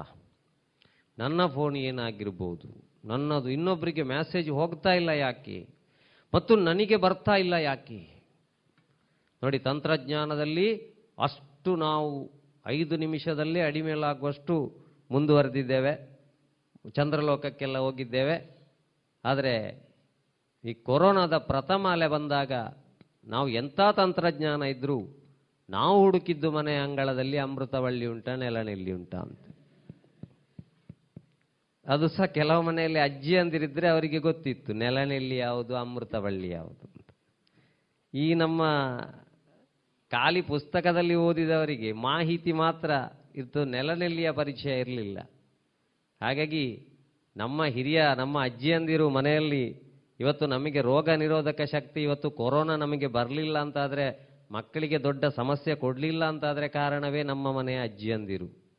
ಅಷ್ಟು ಚಂದ ರೋಗ ನಿರೋಧಕ ಶಕ್ತಿಯನ್ನು ನಮಗೆ ತುಂಬಿಸಿ ಹೋಗಿದ್ದಾರೆ. ಹಾಗಾಗಿ ಈ ನವರಾತ್ರಿಯ ಸಂದರ್ಭದಲ್ಲಿ ನಮ್ಮ ಮನೆಯಲ್ಲಿ ನಮ್ಮ ಅಮ್ಮಂದಿರು ಅಜ್ಜಿಯಂದಿರು ಹೇಗಿದ್ದಾರೆ ಅಂತ ಒಂದು ಸರ್ತಿ ನೋಡಿದರೆ, ಕೆಲವು ಮನೆಯಲ್ಲಿ ಚಂದವಾಗಿದ್ದಾರೆ, ಕೆಲವು ಮನೆಯಲ್ಲಿ ಅಜ್ಜಿಯಂದಿರು ಸೆಲ್ಫಿಗೆ ಮೀಸಲಾಗಿದ್ದಾರೆ, ಇನ್ನು ಕೆಲವು ಅಜ್ಜಿಯಂದಿರು ವೃದ್ಧಾಶ್ರಮದಲ್ಲಿದ್ದಾರೆ. ಮನೆಯಲ್ಲಿರಬೇಕಾದ ವಿಶ್ವಕೋಶ ಕೋಶ ಹಾಗಾಗಿ ಇಡೀ ಜಗತ್ತಿಗೆ ಮೊನ್ನೆ ಕೊರೋನಾ ಬರದಿರಲಿಕ್ಕೆ ಕಾರಣವೇ ನಮ್ಮ ಅಜ್ಜಿಯಂದಿರು ನಮಗೆ ಮಾಡಿಕೊಟ್ಟಂಥ ಆ ಚಿಕ್ಕದಿರುವಾಗದ ಆ ಬಜೆ ಇರ್ಬೋದು, ಆ ಕಷಾಯ ಇರ್ಬೋದು, ಆ ಶುಂಠಿಯ ಕಷಾಯ ಇರ್ಬೋದು, ಒಳ್ಳೆ ಮನಸ್ಸಿನ ಕಷಾಯ ಇರ್ಬೋದು, ಇದನ್ನೆಲ್ಲ ಚಿಕ್ಕ ಮಗುವಿಗೆ ಕೊಟ್ಟು ನಮಗೆ ರೋಗ ನಿರೋಧಕ ಶಕ್ತಿ ಬರದ ಹಾಗೆ ಮಾಡಿದ್ದಾರೆ. ಹಾಗಾಗಿ ನವರಾತ್ರಿಯ ಶುಭ ಸಂದರ್ಭದಲ್ಲಿ ನಾವೆಲ್ಲರೂ ನಮ್ಮ ಮನೆಯ ತಾಯಿಯಂದಿರು, ನಮ್ಮ ಮನೆಯ ಅಜ್ಜಿಯಂದಿರು, ನಮ್ಮ ಹಿರಿಯರಲ್ಲಿ ಆ ದುರ್ಗೆಯನ್ನು ಕಾಣುವಂಥ ಒಂದು ಪ್ರಯತ್ನವನ್ನು ಮಾಡಬೇಕು. ಯಾಕೆಂತ ಹೇಳಿದ್ರೆ, ಮಗಳಾಗಿ, ಮಡದಿಯಾಗಿ, ಸೊಸೆಯಾಗಿ, ತಾಯಿಯಾಗಿ, ಅಜ್ಜಿಯಾಗಿ ಎಲ್ಲ ರೂಪದಲ್ಲೂ ನಮ್ಮನ್ನು ಸಲಹಿದವರು ನಮ್ಮ ತಾಯಿಯಂದಿರು. ಹಾಗಾಗಿ ಬಂಧುಗಳೇ, ಒಂದು ಸ್ವಲ್ಪ ಸಾಹಿತ್ಯದ ಜೊತೆಗೆ ಸಂಗೀತದ ಪರಿಚಯವನ್ನು ಮಾಡುವಂಥ ಕೆಲಸವನ್ನು ಮಾಡ್ತಾ ಇದ್ದೇವೆ. ಹಾಗಾದರೆ ಇಷ್ಟೆಲ್ಲ ಯಾಕೆ ಅಂತರ ಬಂತು? ಎರಡು ವರ್ಷದ ಮೊದಲು ನಾವು ಅನುಭವಿಸಿದಂಥ ಇಷ್ಟು ಕಷ್ಟಕ್ಕೆ ಏನು ಕಾರಣ ಅಂತ ನಾವು ನೋಡಿದರೆ, ದೇವರೇ ಬೇಡ ಅಂತ ಹೇಳಿದರು. ನೀವು ದೇವಸ್ಥಾನಕ್ಕೆ ಬಂದು ಪ್ರಾರ್ಥನೆ ಮಾಡೋದು ಬೇಡ, ನೀವು ಮಸೀದಿಗೆ ಬಂದು ಪ್ರಾರ್ಥನೆ ಮಾಡೋದು ಬೇಡ, ನೀವು ಚರ್ಚಿಗೆ ಬಂದು ಪ್ರಾರ್ಥನೆ ಮಾಡೋದು ಬೇಡ, ಬ್ರಹ್ಮಕಲಶ ಬೇಡ, ನನಗೆ ಜಾತ್ರೆ ಬೇಡ, ನೇಮ ಬೇಡ, ಏನು ಬೇಡ. ಜಸ್ಟ್ ಹನ್ನೆರಡು ಗಂಟೆ ಒಳಗೆ ಹೋಗಿ ಜಿನ್ಸಿ ಸಾಮಾನು ತಗೊಂಡು ಮತ್ತೆ ಮನೆಗೆ ಬನ್ನಿ. ಹನ್ನೆರಡುವರೆಗೆ ಮನೆಯಲ್ಲಿ ಗಂಡ ಬಂದಾಗ ಹೆಂಡತಿ ನೋಡ್ತಾ ಇದ್ದದ್ದು ಎಲ್ಲಿಗೆ ಬಿತ್ತು, ಎಷ್ಟು ತಿಂದ್ರಿ ಅಂತ. ಅದಕ್ಕಿಂತ ಮೊದಲು ಮದುವೆಗಾಗದ ಕೊಡುವಾಗ ಎಲ್ಲರೂ ಬರಬೇಕು ಎಲ್ಲರೂ ಬರಬೇಕು, ಪೂರೈನಲ್ಲೇ ತಂದು ಬರಡು ಮಗ, ಏನ್ ಬೈದೆ ಎರಡು ದಿನ ದುಂಬು ಇಂದ ಕ್ಯಾಲೆಂಡರ್ದ ಕೈತಲ್ದಿಲ್ಲ ಕಾಕಾಜಿ ಅಂತ ಹೇಳಿ. ಮೊನ್ನೆ ಕೊರೋನಾ ಫಸ್ಟ್ ಅಲೆಯ ನಂತರ ದಯಮಳ್ತು ಬರೊಡ್ಚಿ, ಇಲ್ಲಡೆ ಒಂಜುವಾಗಿ ಬರೊಡ್ಚಿ ಅಂತ. ಪಕ್ಕದ ಮನೆಯವನು ಚೆನ್ನಾಗಿರ್ಲಿ ಅಂತ ನಮಗೆ ಕಳಿಸಿಕೊಟ್ಟಂಥ ಪಾಠ ಇದ್ದಿರೋದು ಕೊರೋನಾ. ಯಾಕಂದರೆ ಅಲ್ಲಿ ಪಾಸಿಟಿವ್ ಬಂದರೆ ಇಲ್ಲಿ ಸೀಲ್ ಡೌನ್ ಆಗ್ತದೆ.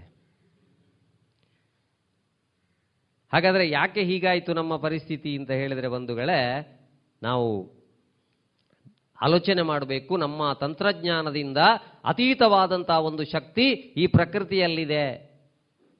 ನಮ್ಮ ಊರಿನಲ್ಲಿ, ನಮ್ಮ ಭಾರತ ದೇಶದಲ್ಲಿ, ಅದು ಸಹ ನಮ್ಮ ತುಳುನಾಡಿನಲ್ಲಿ ಕೊಟ್ಟಂಥ ಸಂಸ್ಕೃತಿಯಲ್ಲಿ ನಮಗೆ ಆಹಾರ ಸ್ವೀಕಾರ ಆದರೆ ನಮ್ಮಲ್ಲಿ ರೋಗ ನಿರೋಧಕ ಶಕ್ತಿ ಬರ್ತಿತ್ತು. ಅಪ್ಪ ಅಂತ ಒಂದು ಮಾಡ್ತಾರೆ ನೋಡಿ ಮನೆಯಲ್ಲಿ, ಅಪ್ಪ ತಂದೆ ಹೆಸರಿಟ್ಟಿದ್ದಾರೆ ಅದಕ್ಕೆ. ನಿಜವಾಗಿ ತಂದೆ ಹೆಸರು ಯಾಕಿಟ್ರು ಅಂತ ನನಗೆ ಭಾಳ ತಲೆ ಬಿಸಿತ್ತು. ಮತ್ತೆ ನೋಡುವಾಗ ಹೌದು, ಸಂಸಾರದಲ್ಲಿ ತಂದೆಯು ಆ ಅಪ್ಪನು ಒಂದೇನ ಮನೆ. ಸಂಸಾರದಲ್ಲಿ ತಂದೆಯ ಪಾತ್ರ ವಹಿಸಿದವರು ಇಡೀ ಸಂಸಾರವನ್ನು ಒತ್ತುಕೊಂಡು ಒತ್ತುಕೊಂಡು ಒತ್ತುಕೊಂಡು ಮನೆಯವರನ್ನು ಸಂತೋಷವಾಗಿಡಲಿಕ್ಕೆ ಬೇಕಾದ ವ್ಯವಸ್ಥೆಯನ್ನು ಮಾಡ್ತಾರೆ. ಅವ ಅಡಿಯಿಂದ ಕರೆಂಚಿಕೊಂಡೇ ಹೋಗು. ನೋಡಿ, ನೀವು ಅಪ್ಪ ಕರೆಂಚದ್ದು ಸಿಕ್ಕಿದ್ರೆ ನಿಮ್ಮ ಪುಣ್ಯ. ಲಾಸ್ಟಿಗೆ ಮಕ್ಕಳು ಕೂಡ ಮೇಲಿನ ಒಳ್ಳೆಯ ಅಪ್ಪನನ್ನು ತೆಗೆದು ತಿನ್ನುವುದು, ಕರೆಂಚಿದ್ದನ್ನು ಬದಿಗಿಡು. ಈ ಕೆಲವು ಮನೆಯಲ್ಲಿ ಅಪ್ಪಂದಿರ ಸ್ಥಿತಿ ಹಾಗೆ ಆಗಿದೆ. ಇಲ್ಲಿ ಅವರನ್ನು ಬಿಟ್ಟು ನಾನು ತೆಲಂಗಾಣದವರ ಕತೆ ಮಾತಾಡುದು. ಹಾಗಾಗಿ ಅದಕ್ಕೆ ಅಪ್ಪ ಅಂತ ಹೆಸರಿಟ್ಟಿದ್ದಾರೆ. ಈ ಅಪ್ಪ ತಿಂದ್ರೆ ನಮಗೆ ಭಾರಿ ಒಳ್ಳೆಯದು. ನಮ್ಮ ಮನೆಯಲ್ಲಿ ಅಜ್ಜಿಯಂದಿರು ಮಾಡಿಕೊಡ್ತಾ ಇದ್ರು. ಸಮಸ್ಯೆ ಆದದಲ್ಲಿ ರೋಗ ನಿರೋಧಕ ಶಕ್ತಿಗೆ ಅಂತ ಹೇಳಿದ್ರೆ ಅಪ್ಪನ ಅಪ್ಪನ ಅಪ್ಪ ಪಿಜ್ಜಾ, ಅದರ ಹುಚ್ಚು ಜಾಸ್ತಿಯಾಗಿ ನಮಗೆ ರೋಗ ನಿರೋಧಕ ಶಕ್ತಿ ಕಡಿಮೆ ಆಗುತ್ತೆ. ಹಾಗಾಗಿ ಮೊನ್ನೆ ನಮಗೆ ಕಳಿಸಿಕೊಟ್ಟಂತ ಪಾಠ ಏನು ಅಂತ ಹೇಳಿದ್ರೆ, ನಿನ್ನ ನಿಜವಾದ ಜೀವನ ಸಂಗಾತಿ ಯಾರು ಅಂತ ಹೇಳಿದ್ರೆ ನಿನ್ನ ಆರೋಗ್ಯ ಮತ್ತು ನಿನ್ನ ಶರೀರ. ನನಗೆ ಅವರಿದ್ದಾರೆ, ಇವರಿದ್ದಾರೆ, ಸಂಬಂಧಿಕರಿದ್ದಾರೆ, ಅವರಿದ್ದಾರೆ, ಇವರಿದ್ದಾರೆ, ಕೊನೆಗೆ ಪಿ ಪಿ ಕಿಟ್ ಹಾಕಿದ ನಾಲ್ಕು ಜನ ಹೇಳ್ಕೊಂಡು ಹೋಗಿ ನಮ್ಮನ್ನು ದೂಡಿ ಹಾಕಿದ್ದಲ್ಲದೆ ಯಾರಿರಲಿಲ್ಲ. ಬಂಧುಗಳ, ಜೀವನದ ನಿಜವಾದ ಸತ್ಯವನ್ನು ಮೊನ್ನೆ ಪ್ರಕೃತಿ ನಮಗೆ ಕಳಿಸಿಕೊಟ್ಟಿತು. ಪ್ರಕೃತಿಯಲ್ಲಿ ದೇವರನ್ನು ಕಾಣುವಂತಹ ಪ್ರಯತ್ನವನ್ನು ಮಾಡು. ಅದಕ್ಕೆ ನವರಾತ್ರಿಯಲ್ಲಿ ನಾವು ನವದುರ್ಗೆಯರನ್ನು ಆಚರಿಸ್ತಾ ಇದ್ದೇವೆ. ಮೊನ್ನೆ ಹೀಗೆ ಯೂಟ್ಯೂಬಲ್ಲಿ ನೋಡ್ತಾ ನೋಡ್ತಾ ಹೋಗ್ತೇನೆ, ಯಾರೋ ಒಬ್ಬರು ಹಿರಿಯರು ಕಾಲಜ್ಞಾನದಲ್ಲಿ ಹೇಳಿದ್ರಂತೆ, ಕಲಿಯುಗದ ಅಂತ್ಯ ಸ್ತ್ರೀಯಿಂದ, ಹೆಣ್ಣಿನಿಂದ. ನಗಾಡಿ ನಗಾಡ್ಲಿಕ್ಕೆ ಬಂತು ನನಗೆ. ಅಲ್ಲ, ಇದೊಂದು ಹೌದಾ? ಎಂಥ ಕಾಲಜ್ಞಾನ! ಮನೆಯಲ್ಲಿ ಆ ರೀತಿ ನಾವು ಆರಾಧಿಸ್ತೇವೆ. ಆ ಮಾತೃತ್ವ ಅಂದ್ರೆ ಏನು? ಆ ತಾಯಿಗೆ ಇರುವಂತಹ ಗೌರವ ಏನು? ಭೂಮಿಯನ್ನು ತಾಯಿ ಅಂತ ಕರೀತೇವೆ. ಅಂಥದ್ರಲ್ಲಿ ಕಲಿಯುಗದ ಅಂತ್ಯ ಸ್ತ್ರೀಯಿಂದ ಅಂತ ಯಾವ ಕಾಲಜ್ಞಾನ ಹೇಳಿದ್ದು ಅಂತ ನಾಗಾಡಿ ಬಿಟ್ಟೆ ನಾನು. ಆದರೆ ಮೊನ್ನೆ ನಂತರ ಕೆಲವು ಘಟನೆಗಳನ್ನು ನೋಡುವಾಗ ಕಾಣ್ತದೆ ನನಗೆ, ಕಾಲಜ್ಞಾನದಲ್ಲಿ ಏನೋ ಸತ್ಯ ಇರ್ಬೋದಾ? ಅಪ್ಪ, ನಾನು ಚೆನ್ನೈಯಲ್ಲಿದ್ದೇನೆ ಅಂತ ತಂದೆಗೆ ಫೋನ್ ಮಾಡಿ ಹೇಳಿ ಬ್ಯಾಂಗ್ಳೂರ್ನ ಪಕ್ಕದಲ್ಲಿ ಆಕ್ಸಿಡೆಂಟ್ ಆಗಿ ದೇಹ ತುಂಡು ತುಂಡಾಗಿ ಮರುದಿವಸ ಅಪ್ಪನಿಗೆ ಸಾರಿ ಹೇಳಲಿಕ್ಕೂ ನಾವು ಬದುಕದಿರುವಂಥ ಮಗಳಾಗ್ತಾ ಇದ್ದೇವಾ ಅಪ್ಪ ಅಮ್ಮನಿಗೆ? ಅಮ್ಮ, ನಾನು ನಾಳೆ ಬರ್ತೇನೆ ಅಂತೇಳಿ ಎಲ್ಲಿಯೋ ಇದರಲ್ಲಿ ಫ್ಲ್ಯಾಟಲ್ಲಿದ್ದಂಥ ಹುಡುಗಿ ಮರುದಿವಸ ನನಗೆ ಸಹಿಸಿಕೊಳ್ಳಿಕ್ಕೆ ಆಗ್ತಾ ಇಲ್ಲ ಅಂತ ಹೇಳಿ ಡೆತ್ ನೋಟು ಬರೆದಿಟ್ಟು ಸಾಯ್ತಾ ಇದ್ದಾರೆ ಅಂತ ಹೇಳಿದರೆ ನಾವು ಎಂಥ ಮಗಳಾಗ್ತಾ ಇದ್ದೇವೆ? ದೊಡ್ಡ ಮನೆ ಕಟ್ಟಿ, ಬೇಕು ಬೇಕಾದಂಥ ವ್ಯವಸ್ಥೆಗಳನ್ನು ಮಾಡಿ, ಐದಾರು ರೂಮ್ಗಳನ್ನು ಕಟ್ಟಿ, ಒಂದೊಂದು ರೂಮಿನಲ್ಲಿ ಒಂದೊಂದು ಹೆಣ ನೇತಾಡಿಕೊಂಡು, ಕೊನೆಗೆ ಹೊಟ್ಟೆಗೆ ಗತಿ ಇಲ್ಲದೆ ಒಂದು ಮಗು ತಾಯಿಯನ್ನು ಅಪ್ಪಿಕೊಂಡು ಸಾಯ್ತಾ ಇದೆ ಅಂತ ಹೇಳಿದರೆ ನಾವು ಎಂಥ ಸಂಸಾರವನ್ನು ನಡೆಸ್ತಾ ಇದ್ದೇವೆ? ಫೇಸ್ಬುಕ್ಕಿನಲ್ಲಿ ಪರಿಚಯ ಆಗಿ ಪೂರ್ವಾಪರ ವಿಮರ್ಶೆಯನ್ನು ಮಾಡದೆ ತಮಿಳುನಾಡಿನ ಊಟಿಯವರೆಗೆ ಪ್ರವಾಸ ಹೋಗಿ ಎರಡು ದಿನ ಇದ್ದು ಮನೆಗೆ ಬಂದು ಆಸ್ತಿ ಮಾರಿ ಮೂವತ್ತೈದು ಲಕ್ಷ ರೂಪಾಯಿ ಒಬ್ಬ ಹುಡುಗನಿಗೆ ಕೊಡುವಷ್ಟು ಅವನನ್ನು ವಿಚಾರ ಮಾಡದೆ ಫೇಸ್ಬುಕ್ನಿಂದ ಹೋಗ್ತಾ ಇರುವಾಗ ನಾವು ಎಂಥ ಸ್ಥಾನವನ್ನು ಉಳಿಸಿಕೊಳ್ತಾ ಇದ್ದೇವೆ ಸಮಾಜದಲ್ಲಿ ಅಂತ ನನಗೇ ಭಯ ಆಗಲಿಕ್ಕೆ ಪ್ರಾರಂಭ ಆಯಿತು. ಬಂಧುಗಳೇ, ಯಾಕೆ ಹೀಗೆ ಆಗ್ತಾ ಇದೆ ನಮ್ಮ ಸಮಾಜದಲ್ಲಿ? ಬಡವರ ಮಕ್ಕಳು ಅನಾಥಾಶ್ರಮದಲ್ಲಿರುವುದು ಸಹಜ, ಆದರೆ ಶ್ರೀಮಂತರ ಅಪ್ಪ ಅಮ್ಮ ಯಾಕೆ ವೃದ್ಧಾಶ್ರಮದಲ್ಲಿದ್ದಾರೆ? ಇಪ್ಪತ್ಮೂರು ವರ್ಷದಲ್ಲಿ ದೇಶಕ್ಕಾಗಿ ಪ್ರಾಣತ್ಯಾಗ ಮಾಡಿ ಗಲ್ಲಿಗೇರ್ಲಿಕ್ಕೂ ಆಗ್ತದೆ, ಡ್ರಗ್ಸ್ ತಗೊಂಡು ಅರೆಸ್ಟ್ ಆಗಲಿಕ್ಕೂ ಆಗ್ತದೆ. ಹಾಗಾದರೆ ನಾವು ಆಯ್ಕೆ ಮಾಡಿಕೊಳ್ಬೇಕಾದ್ದು ಯಾವುದು? ಹಾಗಾಗಿ ಬಂಧುಗಳ, ಇವತ್ತು ಎಂಬತ್ತು ಪರ್ಸೆಂಟ್ ಒಳ್ಳೆದಾಗ್ತಾ ಇದ್ರೂ ಕೂಡ ಇದು ಸಮಸ್ಯೆ ಆದದ್ದು ಎಲ್ಲಿ ಅಂತ ಹೇಳಿದ್ರೆ, ಹಾಸ್ಟೆಲ್ ಅಂತ ಹೇಳುವಾಗ ನನಗೆ ಒಂದು ಹಾಸ್ಟೆಲ್ ಇತ್ತು. ಹಾಸ್ಟೆಲಲ್ಲಿ ಯಾವಾಗ ನೋಡಿದರೂ ಚಿತ್ರಾನ್ನ, ಸೋಮವಾರ ಚಿತ್ರಾನ್ನ, ಮಂಗಳವಾರ ಚಿತ್ರಾನ್ನ, ಬುಧವಾರ ಚಿತ್ರಾನ್ನ, ಯಾವಾಗ ನೋಡಿದ್ರು ಚಿತ್ರಾನ್ನ. ಅದಕ್ಕೆ ಆ ಒಂದು ಮಕ್ಕಳಲ್ಲಿ ಒಂದು ಇಪ್ಪತ್ತು ಮಕ್ಕಳು ಏನು ಮಾಡಿದ್ರು ಅಂತ ಹೇಳಿದರೆ ಅವರಿಗೆ ಚಿತ್ರಾನ್ನವೇ ಬೇಕಿತ್ತು. ಉಳಿದವ್ರದ್ದೆಲ್ಲ ವಿರೋಧ ಇತ್ತು. ಇಲ್ಲ, ನಮಗೆ ಸೋಮವಾರ ಇಡ್ಲಿ, ಮಂಗಳವಾರ ದೋಸೆ, ಇನ್ನೊಂದೆಲ್ಲ ಆಗಬೇಕು ಅಂತ. ವಾರ್ಡನಿಗೆ ಹೇಳಿದವಾಗ ವಾರ್ಡನ್ ಹೇಳಿದ್ರು ಇಲೆಕ್ಷನ್ ಮಾಡುವ, ಸರಿ ಮರು ದಿವಸ ಇಲೆಕ್ಷನ್. ಇಲೆಕ್ಷನ್ನಲ್ಲಿ ಅವರವರಿಗೆ ಬೇಕಾದಂಥ ತಿಂಡಿಯನ್ನು ಬರೆದು ಡಬ್ಬಿಗೆ ಹಾಕಬೇಕು. ಎಲ್ಲರೂ ಡಬ್ಬಿಗೆ ಹಾಕಿದರು ತಿಂಡಿಯನ್ನು.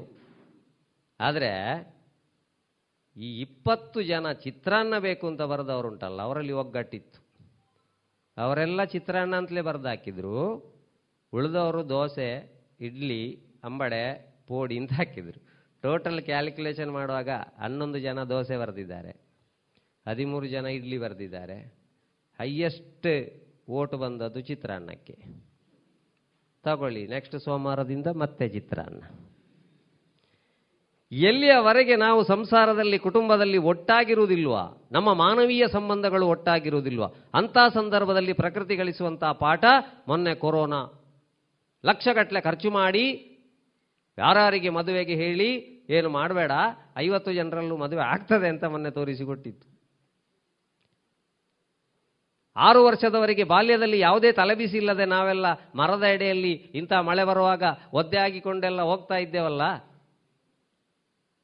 ಆದರೆ ಈಗ ಮೂರುವರೆ ವರ್ಷದ ನಂತರ ಮಗು ಇರುವುದೇ, ಮನೆಯಲ್ಲಿರುವುದೇ ಅಪರಾಧ ಎಂಬ ಇದಕ್ಕಾಗಿ ಮೂರುವರೆ ವರ್ಷದಲ್ಲಿ ಸೇರಿಸಿ ಇಷ್ಟಿಷ್ಟು ದಪ್ಪ ಪುಸ್ತಕ ಕೊಟ್ಟು ಇಂಗ್ಲೀಷ್ ಕಲಿ, ರನ್ನಿಂಗ್ ಲೆಟರ್ ಕಲಿ, ಅದು ಕಲಿ ಇದು ಕಲಿ ಮತ್ತೊಂದು ಕಲಿ ಅಂತ ಹೇಳಿದ್ದಕ್ಕೆ ದೇವರೊಂದು ಸ್ಯಾಂಕ್ಷನ್ ಮಾಡಿದ ರಜೆ ಅಂತದ್ರಿ ಎರಡೂವರೆ ವರ್ಷ. ಆಟ ಆಡಿ ಮಕ್ಕಳೇ, ಒನ್ ಟು ಫಿಫ್ತ್ ಇರಿಗೆ ನಾನಿದ್ದೇನೆ ಅಂತ ಹೇಳಿದ್ರು ದೇವರು. ಅದರಲ್ಲೂ ಆನ್ಲೈನ್ ಕ್ಲಾಸ್ ಪ್ರಾರಂಭ ಆಯಿತು. ಆನ್ಲೈನ್ ಕ್ಲಾಸ್ ಅದು ಬಹಳ ಚೆನ್ನಾಗಿತ್ತು. ಒಂದು ಕುರಿಗೆ ಎಷ್ಟು ತಲೆ? ಒಂದು ತಲೆ. ಎರಡು ಕುರಿಗೆ ಎಷ್ಟು ತಲೆ? ಎರಡು ತಲೆ. ಮೂರು ಕುರಿಗೆ ಎಷ್ಟು ತಲೆ? ಮೂರು ತಲೆ. ಹತ್ತು ಕುರಿಗೆ ಎಷ್ಟು ತಲೆ? ಹತ್ತು ತಲೆ. ಒಂದನೇ ಕ್ಲಾಸ್ ಟೀಚರಿಗೆ ಎಷ್ಟು ತಲೆ? ಒಂದು ತಲೆ. ಎರಡನೇ ಕ್ಲಾಸ್ ಟೀಚರಿಗೆ ಎರಡು ತಲೆ. ಮೂರನೇ ಕ್ಲಾಸ್ ಟೀಚರಿಗೆ ಮೂರು ತಲೆ. ಆನ್ಲೈನ್ ಕ್ಲಾಸ್ ಅದನ್ನು ಚಂದ ಮಾಡಿ ಉಪಯೋಗ ಮಾಡಿದವರಿದ್ದಾರೆ. ಆದರೆ ಆನ್ಲೈನ್ ಕ್ಲಾಸಲ್ಲಿ ಶಾಲೆ ಬಂದು ಕೂತ ನಂತರ ನಾವು ತೆಗೆದು ಕೊಟ್ಟೇವಲ್ಲ ಮಕ್ಕಳ ಕೈಯಲ್ಲಿ ಆನ್ಲೈನ್ ಬುಕ್ಕಿಗೆ ಫೇಸ್ ಮಾಡುವ ಸಮಯದಲ್ಲಿ ಫೇಸ್ಬುಕ್ಕಿನ ಹಿಂದೆ ಓಡಿ ಓಡಿ ಆಸ್ತಿ ಮಾರಿ ಮೂವತ್ತೈದು ಲಕ್ಷ ರೂಪಾಯಿ ಕೊಡುವಲ್ಲಿವರೆಗೂ ನಮಗೆ ಗೊತ್ತಾಗ್ತಾ ಇಲ್ಲ ಅಂತಾದರೆ ಈಗ ಸಿಗುವಂಥ ವಿದ್ಯಾಭ್ಯಾಸ ಎಂಥದ್ದು ಅಂತ ನಾವು ಆಲೋಚನೆ ಮಾಡಬೇಕಾಗಿದೆ ಬಂಧುಗಳೇ. ಬುಕ್ಕಿಗೆ ಫೇಸ್ ಮಾಡುವ ಸಮಯದಲ್ಲಿ ಫೇಸ್ಬುಕ್ಕಲ್ಲಿ ಅತಿಯಾಗಿದ್ದು ನಮ್ಮ ಸಹಜತೆಯನ್ನೆಲ್ಲ ಮೀರ್ತಾ ಮೀರ್ತಾ ಇರುವಾಗ ದೇವರು ಪ್ರಕೃತಿಯಲ್ಲಿ ಒಂದು ಪಾಠ ಕೊಟ್ಟ, ಏನು ಸಾಕು ನಿಂದು ಸ್ವಲ್ಪ ಲಾಕಪ್ ಅಂದರೆ ನಮಗೆ ಹೆದರಿಕೆ ಇತ್ತು. ಲಾಕ್ಡೌನ್ ಆಗ್ತದಂದರೆ ಈ ರೀತಿಯ ಹೆದರಿಕೆ ನಮಗೆ ಗೊತ್ತಿರಲಿಲ್ಲ. ಒಂಬತ್ತು ಗಂಟೆ ಒಳಗೆ ಕೋಟಿಗಟ್ಟಲೆಯ ಸೀರೆಗಳು ಒಳಗೆ, ಸಾವಿರಗಟ್ಟಲೆಯ ಶೂಗಳು ಒಳಗೆ, ಬ್ಯೂಟಿ ಪಾರ್ಲರಿಗೆ ಬೀಗ, ಮೂವತ್ತು ರೂಪಾಯಿಯ ಮಾಸ್ಕ್ ಎದುರಿಗೆ.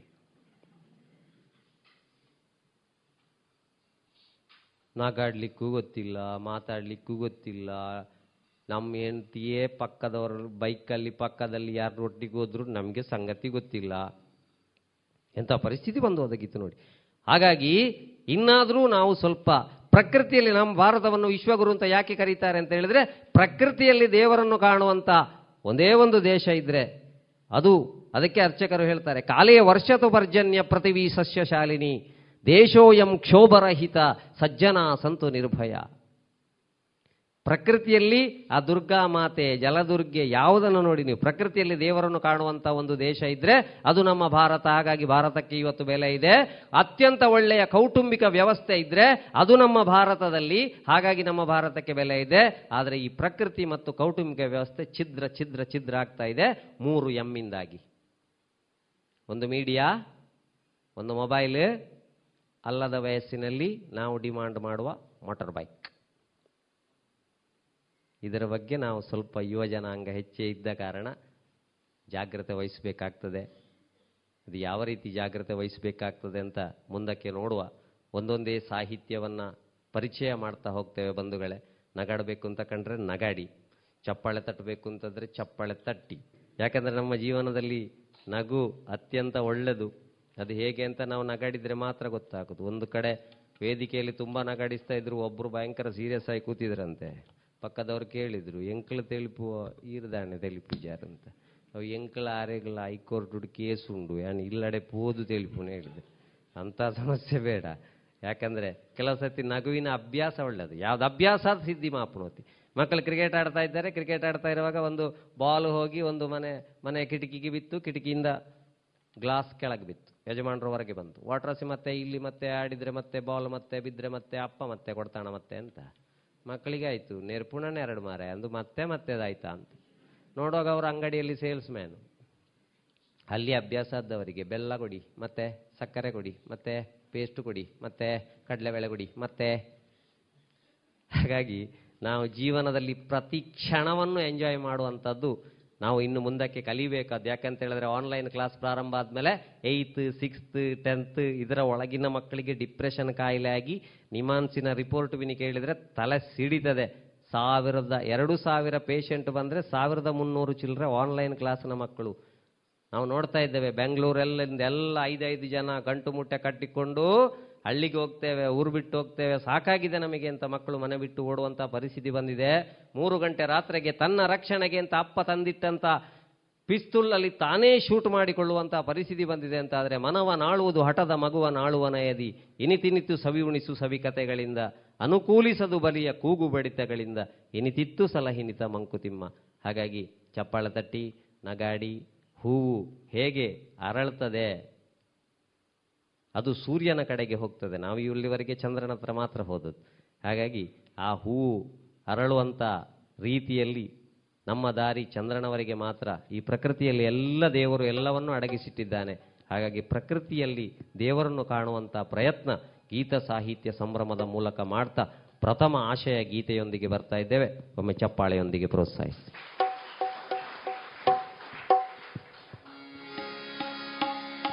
ಹೂವು ಹೊರಳುವವು ಸೂರ್ಯನ ಕಡೆಗೆ, ನಮ್ಮ ದಾರಿ ಬರಿ ಚಂದ್ರನವರಿಗೆ. ಹೂವು ಹೊರಳುವವು ಸೂರ್ಯನ ಕಡೆಗೆ, ನಮ್ಮ ದಾರಿ ಬರಿ ಚಂದ್ರನವರಿಗೆ. ಇರುಳಿನ ಒಡಲಿಗೆ ದೂರದ ಕಡಲಿಗೆ, ಇರುಳಿನ ಒಡಲಿಗೆ ದೂರದ ಕಡಲಿಗೆ, ಮುಳುಗಿದಂತೆ ದಿನ ಬೆಳಗಿದಂತೆ ಹೊರಬರುವನು ಕೂಸಿನ ಹಾಗೆ. ಹೂವು ಹೊರಳುವವು ಸೂರ್ಯನ ಕಡೆಗೆ, ನಮ್ಮ ದಾರಿ ಬರಿ ಚಂದ್ರನವರೆಗೆ. ಹೂವು ಹೊರಳುವವು ಸೂರ್ಯನ ಕಡೆಗೆ, ನಮ್ಮ ದಾರಿ ಬರಿ ಚಂದ್ರನವರೆಗೆ.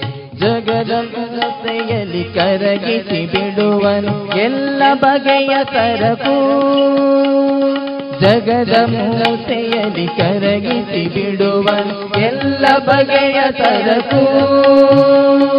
ಅದಕ್ಕೆ ಅದರ ಗುಣ ದೋಷಗಳಂಟಿಸಿ ಬಿಡಿಸಿ ಬಿಟ್ಟ ತೊಡಕು. ಹೂವು ಹೊರಳುವವು ಸೂರ್ಯನ ಕಡೆಗೆ, ನಮ್ಮ ದಾರಿ ಬರಿ ಚಂದ್ರನವರೆಗೆ. ಹೂವು ಹೊರಳುವವು ಸೂರ್ಯನ ಕಡೆಗೆ, ನಮ್ಮ ದಾರಿ ಬರಿ ಚಂದ್ರನವರೆಗೆ.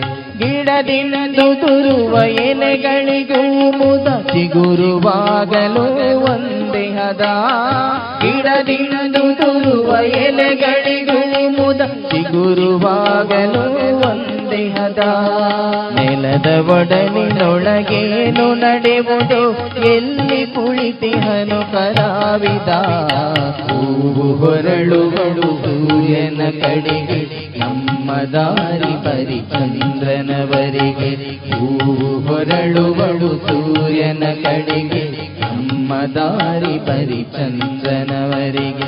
ಬಿಸಿಲ ಬಗೆಯ ಬಿಸಿಲಿಂದಲಿ ಸುಳಿಯುವುದು ಮೇಲು ತಂಗಾಳಿಯು ಬಳಿಗೆ, ಬಿಸಿಲ ಬಗೆಯ ಬಿಸಿಲಿಂದಲಿ ಸುಳಿಯುವುದು ಮೇಲು ತಂಗಾಳಿಯು ಬಳಿಗೆ. ಸಹಿಸಿಕೊಂಡ ಸಂಕಟವನ್ನು ಸೋಸಲು ಬಂದೆ ಬರುವುದಾಗಳಿಗೆ. ಹೂವು ಹೊರಳುವವು ಸೂರ್ಯನ ಕಡೆಗೆ, ನಮ್ಮ ದಾರಿ ಬರಿ ಚಂದ್ರನವರೆಗೆ. ಹೂವು ಹೊರಳುವಳು ಸೂರ್ಯನ ಕಡೆಗೆ, ನಮ್ಮ ದಾರಿ ಬರಿ ಚಂದ್ರನವರೆಗೆ. ಸಹಜ ನಡೆದರು ಭೂಮಿಯ ಲಯದಲ್ಲಿ ಪದಗಳಲ್ಲಿರಿಸಿದ ಹಾಗೆ, ಸಹಜ ನಡೆದರು ಭೂಮಿಯ ಲಯದಲ್ಲಿ ಪದಗಳಲ್ಲಿರಿಸಿದ ಹಾಗೆ. ವಿಶ್ವದ ರಚನೆಯ ಹೊಳಹಿನಲ್ಲಿ ಕಂಗೊಳಿಸಿ ಕವಿತೆಯೋ ಹೀಗೆ. ಹೂವು ಹೊರಳುವವು ಸೂರ್ಯನ ಕಡೆಗೆ, ನಮ್ಮ ದಾರಿ ಬರಿ ಚಂದ್ರನವರೆಗೆ. ಹೂವು ಹೊರಳುವವು ಸೂರ್ಯನ ಕಡೆಗೆ, ನಮ್ಮ ದಾರಿ ಬರಿ ಚಂದ್ರನವರೆಗೆ. ಇರುಳಿನ ಒಡಲಿಗೆ ದೂರದ ಕಡಲಿಗೆ, ಇರುಳಿನ ಒಡಲಿಗೆ ದೂರದ ಕಡಲಿಗೆ, ಮುಳುಗಿದಂತೆ ದಿನ ಬೆಳಗಿದಂತೆ ಹೊರ ಬರುವನು ಕೂಸಿನ ಹಾಗೆ. ಹೂ ಹೊರಳುವಳು ಸೂರನ ಕಡೆಗೆ, ನಮ್ಮ ದಾರಿ ಪರಿಚಂದ್ರನವರೆಗೆ. ಹೂವು ಹೊರಳುವಳು ಸೂರ್ಯನ ಕಡೆಗೆ, ನಮ್ಮ ದಾರಿ ಪರಿಚಂದ್ರನವರೆಗೆ, ನಮ್ಮ ದಾರಿ ಪರಿಚಂದ್ರನವರೆಗೆ, ನಮ್ಮ ದಾರಿ ಪರಿಚಂದ್ರನವರೆಗೆ. ಒಂದು ಚಪ್ಪಾಳೆ ಕೊಡಿ ಬಂಧುಗಳೇ. ಮ್ಯೂಸಿಕ್ ಅಂದರೆ ಸ್ಪೆಲ್ಲಿಂಗ್ ಎಲ್ರಿಗೂ ಗೊತ್ತಿದೆ. M U S I C. M ಅಂದರೆ ಮೆಲೋಡಿ. ಮೆಲೋಡಿ ಎಮ್ಮಿಂದ, ಮ್ಯೂಸಿಕ್ನಿಂದ ಎಮ್ಮನ್ನು ತೆಗೆದ್ರೆ ಮತ್ತೆ ಉಳಿಯುವಂಥದ್ದು ಯು ಸಿಕ್ ಮಾತ್ರ. ಯು ಸಿಕ್ ಅಂದರೆ ನೀನು ರೋಗಿ ಅಂತಲೇ ಅರ್ಥ. ಈಗ ಮ್ಯೂಸಿಕ್ ಥೆರಪಿ ಪ್ರಾರಂಭ ಮಾಡಿದ್ದಾರೆ. ಹಾಗಾಗಿ ಒಳ್ಳೆಯ ಸಂಗೀತ ನಮ್ಮ ಆರೋಗ್ಯವನ್ನು ಬಹಳ ಚೆನ್ನಾಗಿಡ್ತದೆ. ಆ ಸಂಗೀತದ ಒಳಗಿನ ಅರ್ಥ ಬಹಳ ಮುಖ್ಯವಾಗಿರ್ತದೆ. ಕೆಲವು ಸರ್ತಿ ಅರ್ಥ ಗೊತ್ತಿಲ್ಲದಿದ್ದರೆ ನಾವು ಏನು ಮಾಡಿ ಸಹ ಪ್ರಯೋಜನ ಆಗೋದಿಲ್ಲ. ಅರ್ಥ ಒಬ್ಬರು ಡಾಕ್ಟ್ರ್ ಹತ್ರ ಬಂದು ಕೇಳಿದ್ರಂತೆ, ಡಾಕ್ಟ್ರೇ ಇರು ಡ್ರಿಂಕ್ಸ್ ಬುಡುಪ ಬರಗೆತ್ತ ಅಂತ ಡಾಕ್ಟ್ರ್ ಹೇಳಿದರು. ಅಂದನ್ ಸುಮಾರು ಜನಕ್ಕೆ ಬುಡುಪಾಯೆ ಈರೆಗದಾನೆ ಅವಡು ಎನ್ನೊಂಜಿ ನಾಲ್ಕು ಬಾಟ್ಲಿ ಪೊಲೀಸ್ ದಾಖಲು ಪತ್ತದೇರ ಇನ್ನೊಂಜಿ ಬುಡುಪ ಅವಳಿಯ. ಅರ್ಥ ಆಗಬೇಕಲ್ಲ ಯಾವ ರೀತಿ ಅವರವರ ವೃತ್ತಿಗೆ ಸರಿಯಾಗಿ ಅವರವರು ಇದು ಮಾಡುವಂಥ ಧರ್ಮ ಅದು. ಈಗ ಇಲ್ಲಿ ಪಾಲಿಟೆಕ್ನಿಕ್ನವರಿದ್ದಾರೆ, ಅವರಿಗೆಲ್ಲ ಟೆಕ್ನಿಕಲ್ ಮೈಂಡ್ ಜಾಸ್ತಿ. ಯಾವ ರೀತಿಯಲ್ಲಿ ಈ ಸರ್ತಿ ಅಂತೂ ಎರಡು ಕಳೆದ ಎರಡು ವರ್ಷದಲ್ಲಿ ಯಾವುದೇ ತಲೆ ಬಿಸಿ ಇಲ್ಲ. ಸೆಕೆಂಡ್ ಪಿ ಯು ಸಿಯ ಮಕ್ಕಳಿಗೆ ಬೈದದ್ದು ಇಡೀ ವರ್ಷ ಸುಮ್ಮನೆ ಬೈದದ್ದು ನಾವು. ಅದು ಸಹ ಸೈನ್ಸ್ನವರಿಗೆ ಹಾಗೆ ಸ್ಕೋಪ್ ಉಂಟು, ಅದು ಹಾಗೆ ಉಂಟು, ಇದು ಹೀಗುಂಟು, ಕಂಡಪಟ್ಟೆ ಸ್ಕೋಪ್ ಉಂಟು. ಕೊನೆಗೆ ಪರೀಕ್ಷೆ ಇಲ್ಲದೆ ಪಾಸಾಯಿತು. ಪರೀಕ್ಷೆ ಇಲ್ಲ, ಸುಮ್ಮನೆಲ್ಲೋ ಬೈದದ್ದು. ವಿಧಿಗೆ ನೀ ಕಾರ್ಯನಕ್ಷೆಯ ವಿಧಿಸ ಹೊರಡದಿರು ಅಧಿಕಾರಿ ನೀನಲ್ಲ ವಿಧಿ ಬೆಪ್ಪನಲ್ಲ, ಹದವರಿತು ಕುದುರಿಸನು ಅವನು ಎಲ್ಲವನು ಅದಟದಿರು ನೀನವನ ಮಂಕುತಿಮ್ಮ. ಆಲೋಚನೆ ಮಾಡಿ. ಹಾಗಾದರೆ ನಾವು ಇಡೀ ವರ್ಷ ಬೈದು ಇಷ್ಟರ ತನಕ ನಮ್ಮ ಮೈಂಡ್ ಇದ್ದದ್ದು ಏನು? Mark mark mark mark mark.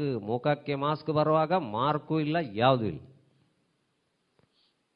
ಕೊನೆಗೆ ನಾವು ಯಾವ ಸ್ಥಿತಿಗೆ ಬಂದೆವು ಅಂತ ಹೇಳಿದ್ರೆ ಅದಕ್ಕೆ ಮೂರು ಎಮ್ ನಮ್ಮ ಇಡೀ ಇವತ್ತು ಆ ಚಿತ್ರಾನ್ನದ ಗಾದೆಯಾಗಿ ಆಗ್ತಾ ಉಂಟು.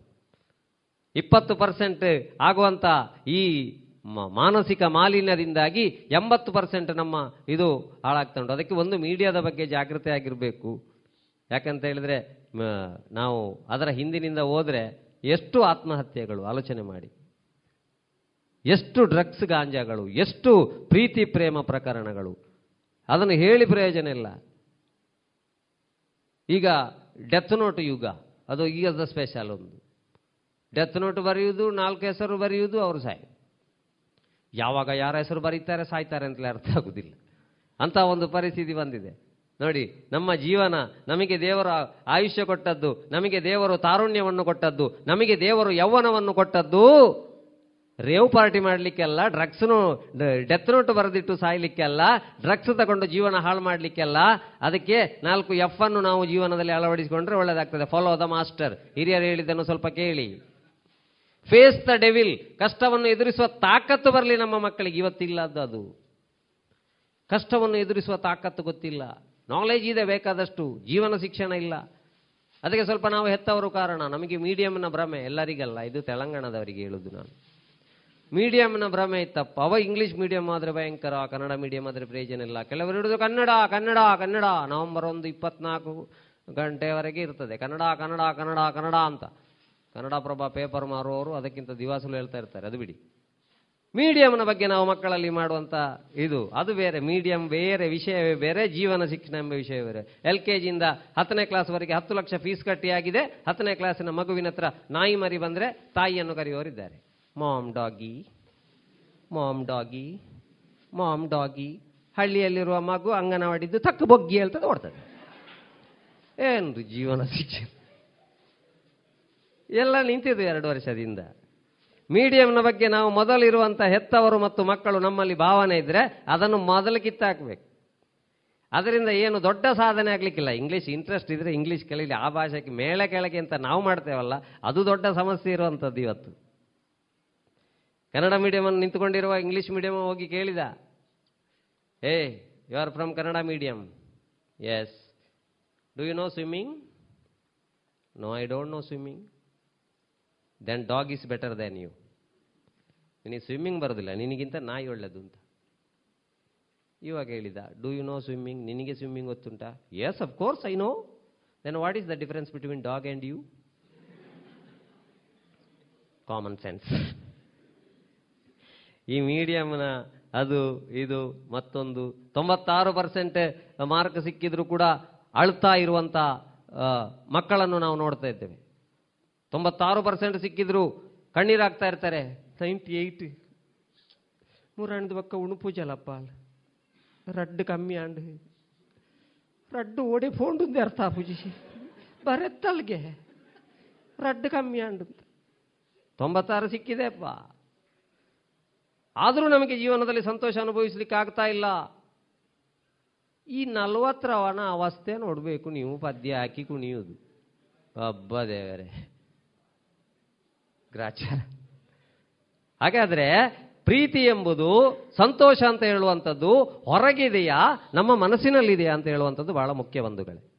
ಅದಕ್ಕೆ ಯಾರು ಯಾರನ್ನು ನಮ್ಮ ಇಡೀ ಜೀವನದಲ್ಲಿ ನಾವು ತೊಂದರೆಗೆ ಒಳಗಾಗಲಿಕ್ಕೆ ಕಾರಣ ಒಂದು ಕಂಪ್ಯಾರಿಸನ್, ಒಂದು ಕಾಂಪಿಟೀಷನ್. ದಯಮಾಡಿ ನಮ್ಮ ಜೀವನವನ್ನು ಯಾರೊಟ್ಟಿಗೂ ಕಂಪೇರ್ ಮಾಡಿಕೊಳ್ಬೇಡಿ, ನಮ್ಮ ಫ್ಯಾಮಿಲಿಯನ್ನು ಯಾರೊಟ್ಟಿಗೂ ಕಂಪೇರ್ ಮಾಡಿಕೊಳ್ಬೇಡಿ. ನನ್ನದೇ ಕ್ಲಾಸ್ಮೇಟ್ ಒಬ್ಬ ಒಂದೂವರೆ ಲಕ್ಷದ ಬೈಕ್ ಬರ್ತಾ ಬೈಕ್ನಲ್ಲಿ ಬರ್ತಾ ಇದ್ದಾನೆ ಅಂತ ಆದರೆ ಅವನಪ್ಪನಲ್ಲಿ ಬೇಕಾದಷ್ಟು ಇದ್ದವ ತೆಗೆದುಕೊಟ್ಟಿರಬಹುದು. ನನಗೂ ಅಂಥದ್ರಲ್ಲಿ ಬರಬೇಕು ಅಂತ ಹೇಳುವಂಥ ವಿಷಯದಲ್ಲಿ ನಾನು ಹೋಗಿ ನಮ್ಮ ಮನೆಯ ಆರ್ಥಿಕ ಪರಿಸ್ಥಿತಿ ನೋಡದೆ ಜಗಳ ಆಡಿದರೆ ಐ ಆಮ್ ಎಜುಕೇಟೆಡ್ ಫೂಲ್. ಅದಕ್ಕೆ ಒಂದು ಮೀಡಿಯಾ, ಒಂದು ಮೊಬೈಲ್, ಒಂದು ಮೋಟಾರ್ ಬೈಕಿನ ಬಗ್ಗೆ ಜಾಗೃತಿಯಾಗಿರಿ ಅಂತ. ಆಸೆ ಬರೋದು ತಪ್ಪಲ್ಲ. ನಾವೆಲ್ಲ ಚಿಕ್ಕದಿರುವಾಗ ಯಾರಾದರೂ ಬೈಕಲ್ಲಿ ಹೋಗುವಾಗ ನಮಗೆ ಕಾಣ್ತಾ ಇದ್ದದ್ದು ನಾನು ದುಡಿದು ಅಂತ ಒಂದು ಬೈಕನ್ನು ತಗೊಳ್ಬೇಕು ಅಂತ. ಆದರೆ ಈಗದ ಜನರೇಷನಲ್ಲಿ ಕೆಲವರಿಗೆ ಅಪ್ಪ ಅಮ್ಮನಿಗೆ ಕಷ್ಟ ಕೊಟ್ಟಾದರೂ ನಾನು ಬೈಕ್ ತಗೊಳ್ಬೇಕು, ಆಯಿತು ಬೈಕ್ ತಗೊಂಡ ಮೇಲಿನ ಕತೆ ಏನು? ಅದು ಹಿಂಬದಿ ಎತ್ತರದ ಬೈಕ್, ಒಂದು ಹಿಂಬದಿ ಕೂತ್ಕೊಳ್ಳಿಕ್ಕೊಂದು ಜನ ಸಿಕ್ಕಿ ಹಿಡ್ಕೊಳ್ಳಿಕ್ಕೆ ಸಿಕ್ಕಿದ್ರೆ ನೂರಿಪ್ಪತ್ತರಲ್ಲಿ ಹೋಗ್ಬೋರಿದ್ದಾರೆ. ಆದರೆ ಆ ಹಿಂಬದಿ ಕೂತ್ಕೊಳ್ಳುವ ಜನ ಹೇಳಬೇಕು ಇಷ್ಟು ಹೋಗಬೇಡ, ನಗರದಲ್ಲಿ ಬೈಕ್ ಹಾಕಿದರೆ ನಾನು ಕಬಕದಲ್ಲಿರ್ತೇನೆ ಬ್ರೇಕ್ ಹಾಕಿದರೆ. ಅದಕ್ಕೆ ನಾವೊಂದು ಚಿಕ್ಕ ವಿಷಯದಲ್ಲಿ ಕೆಲವು ಸರ್ತಿ ಜೀವನಕ್ಕೆ ಇಡೀ ಪೆಟ್ಟು ಬೀಳುವಂಥ ಘಟನೆಗಳನ್ನು ಮಾಡ್ಕೊಳ್ಬಾರ್ದು. Follow the master, face the devil, fight to the end. ಎಂಥ ಕಷ್ಟವೇ ಬರಲಿ, ಜೀವನದ ಕೊನೆಯವರೆಗೆ ಫೈಟ್ ಮಾಡು, ಫಿನಿಶ್ ದ ಗೇಮ್. ಅದರ ಬದಲಿಗೆ ನಮಗೆ ದಿ ಬಾಲ್ಯವನ್ನು ದೇವರು ಕೊಟ್ಟದ್ದು ಯಾಕೆ ಅಂತ ಹೇಳಿದರೆ ಬಂಧುಗಳೇ, ಅಪ್ಪ ಅಮ್ಮನಿಗೆ ಬಾಲಲೀಲೆಗಳನ್ನು ತೋರಿಸಿ ಸಂತೋಷ ಕೊಡು. ಮುದುಕರಾದ ಮೇಲೆ ಸಂತೋಷ ಕೊಡ್ತೇವೆ ಹೇಳೋ ಧೈರ್ಯ ಇಲ್ಲ ನಮಗೆ. ಯಾಕಂದರೆ ಕಲ್ತು ಈಗ ಕೆಲವರು ಮಾತಾಡಿದ್ರು ಮೊನ್ನೆ, ಯಾರಿಲ್ಲ ಇಲ್ಲಿ, ಮಗ ಮಗ ಲಂಡನ್, ಮಗಳು ಮಗಳು ಕ್ಯಾಲಿಫೋರ್ನಿಯಾ, ಮತ್ತೆ ನಿಮಗೆ ಇಲ್ಲಿ ಕೆಮ್ಮು ಬರ್ತಾ ಉಂಟಲ್ಲ ಅದು ತಿಮ್ಮಪ್ಪ ಮದ್ದು ತಂದು ಕೊಡ್ತಾನೆ ಹೇಳ್ತಾರೆ. ಗೊತ್ತಾಗುದಿಲ್ಲ ನಮಗೇನು ಅಂತ. ಅದಕ್ಕೆ ಬಾಲಲೀಲೆಗಳನ್ನು ತೋರಿಸಿ ಅಪ್ಪ ಅಮ್ಮನಿಗೆ ಸಂತೋಷ ಕೊಡು. ಕುಮಾರ ಕುಮಾರಿ ವ್ಯವಸ್ಥೆ ಕೊಟ್ಟದ್ದು ವಿದ್ಯಾಭ್ಯಾಸ ಮಾಡಲಿಕ್ಕೆ, ನಮಗೆ ದೇವರು ಯೌವನವನ್ನು ಕೊಟ್ಟದ್ದು ಬದುಕು ಕಟ್ಟಿಕೊಳ್ಳಿಕ್ಕೆ. ಪಾರ್ಟಿ ಮಾಡಲಿಕ್ಕಲ್ಲ, ಡ್ರಗ್ಸ್ ತಗೊಳ್ಲಿಕ್ಕಲ್ಲ, ಗಾಂಜಾ ತಗೊಳ್ಲಿಕ್ಕಲ್ಲ, ಅಪ್ಪ ಅಮ್ಮನ ಹತ್ರ ಜಗಳ ಮಾಡಿ ಬೈಕ್ ತಗೊಂಡು ಅದರಲ್ಲಿ ಓವರ್ ಸ್ಪೀಡ್ ಹೋಗಿ ಕೊನೆಗೆ ಐ ಸಿ ಯುನಲ್ಲಿ ಹದಿನೆಂಟು ಕೇಸ್ ಬಂದು ಡಾಕ್ಟರ್ ಹತ್ರ ತಂದೆ ತಾಯಿ ಹೇಳುವಂಥ ಪರಿಸ್ಥಿತಿ ಏನು ಅಂತ ಒಬ್ಬರು ಡಾಕ್ಟರ್ ಹೇಳ್ತಾರೆ, ಬಿದ್ದಲ್ಲೇ ಸತ್ತು ಹೋಗ್ತಿದ್ದಲ್ಲ ಸರ್, ನಮಗೆ ತಲೆ ಬಿಸಿರಲಿಲ್ಲ, ಎರಡು ದಿನ ಕೂಗಿ ಹೋಗ್ಬೋದಿತ್ತು, ತಲೆಗೆ ಏಟಾಗಿದೆ, ಹೆಲ್ಮೆಟ್ ಹಾಕಲಿಲ್ಲವ, ಕೈಯಲ್ಲಿ ಹಿಡ್ಕೊಂಡು ಹೋಗ್ತಾ ಇದ್ದ, ಐ ಸಿ ಯುಗೆ ಕಟ್ಟಿ ಕಟ್ಟಿ ಕಟ್ಟಿ ಇದ್ದ ಚಿನ್ನ ಎಲ್ಲ ಹೋಯ್ತು ಸರ್, ಇನ್ನೊಂದು ಹತ್ತು ಸೆನ್ಸು ಜಾಗೆ ಮಾರಬೇಕಷ್ಟೇ, ಬಿದ್ದಲ್ಲಿ ಸತ್ತು ಹೋಗ್ತಿದ್ರೆ ತೊಂದರೆ ಇಲ್ಲಲ್ಲ ಅಂತ ಅಪ್ಪ ಅಮ್ಮನ ಬಾಯಿಂದ ಬರಬೇಕು. ವಿಧಿ ಹೇಳುವಂಥದ್ದು ಬೇರೆ ಇದೆ, ನಾವಂಥದ್ದು ಮಾಡಿಕೊಳ್ಬಾರ್ದು. ದೇವರು ಸಹ ಸಹಾಯಕ್ಕೆ ಬರೋದಿಲ್ಲ ಆಗ ಅಂತ. ಹಾಗಾಗಿ follow the master, face the devil, fight to the end, finish the game. ಈ ನಾಲ್ಕು ಎಫ್ಗಳನ್ನು ನಮ್ಮ ಜೀವನದಲ್ಲಿ ನಾವು ಮಾಡಿಕೊಂಡ್ರೆ ಅದಕ್ಕೆ ಪೂರಕ ಮತ್ತು ಪ್ರೇರಕ ಯಾವುದು ಅಂತ ಹೇಳಿದರೆ ಬಂಧುಗಳೇ, ಒಳ್ಳೆಯ ಮ್ಯೂಸಿಕ್. ಆ ಮ್ಯೂಸಿಕಲ್ಲಿ ಕೇಳುವಾಗ, ಮೊದಲಿನ ಹಾಡುಗಳನ್ನು ಕೇಳುವಾಗ, ಆಸೆ ಎಂಬ ಬಿಸಿಲು ಕುದುರೆ ಏಕೆ ಏರುವೆ, ಮರಳುಗಾಡಿನಲ್ಲಿ ಸುಮ್ಮನೇಕೆ ಅಲೆಯುವೆ, ಅವನ ನಿಯಮ ಮೀರಿ ಇಲ್ಲಿ ಏನು ಸಾಗದು, ನಾವು ನೆನೆಸಿದಂತೆ ಬಾಳಲೇನು ನಡೆಯದು, ವಿಷಾದವಾಗಲಿ ವಿನೋದವಾಗಲಿ ಅದೇನೇ ಆಗಲಿ ಅವನೇ ಕಾರಣ, ಹುಟ್ಟು ಸಾವು ಬಾಳಿನಲ್ಲಿ ಎರಡು ಕೊನೆಗಳು, ಬಯಸಿದಾಗ ಕಾಣದಿರುವ ಎರಡು ಮುಖಗಳು, ಹರುಷವೊಂದೇ ಯಾರಿಗುಂಟು ಹೇಳು ಜಗದಲ್ಲಿ, ಹೂವುಗೊಳ್ಳು ಎರಡು ಉಂಟು ಬಾಳಲತೆಯಲಿ, ನಿರಾಸೆಯೇತಕೆ ದುರಾಸೆಯೇತಕೆ, ಅದೇನೆ ಬಂದರೂ ಅವನ ಕಾಣಿಕೆ. ಇದುವರೆಗೆ ಶ್ರೀಯುತ ವಿಠಲ್ನಾಯ್ ಕಲ್ಲಡ್ಕ ಅವರಿಂದ ಗೀತಾ ಸಾಹಿತ್ಯ ಸಂಭ್ರಮ ಪ್ರಸಾರವಾಯಿತು.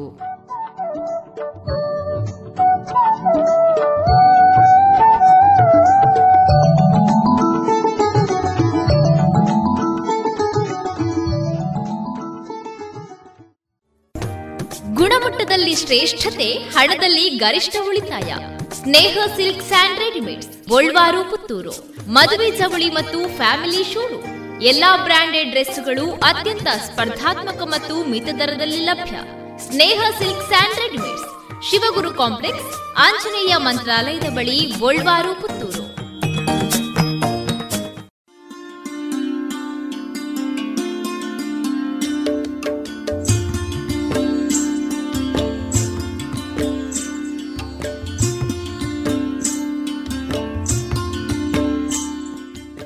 ರೇಡಿಯೋ ಪಾಂಚಜನ್ಯ ಸಮುದಾಯ ಬಾನುಲಿ ಕೇಂದ್ರದಿಂದ ನಿಮ್ಮ ಕಾರ್ಯಕ್ರಮಗಳು ಪ್ರಸಾರವಾಗಬೇಕೇ?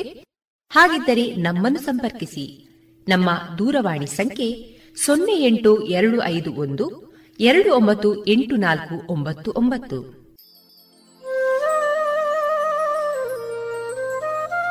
ಗಮನಿಸಿ ಕೇಳುಗರೆ, ನಮ್ಮ ಕಾರ್ಯಕ್ರಮಗಳನ್ನು ವೆಬ್ಸೈಟ್ ಮೂಲಕ ಕೂಡ ಆಲಿಸಬಹುದು.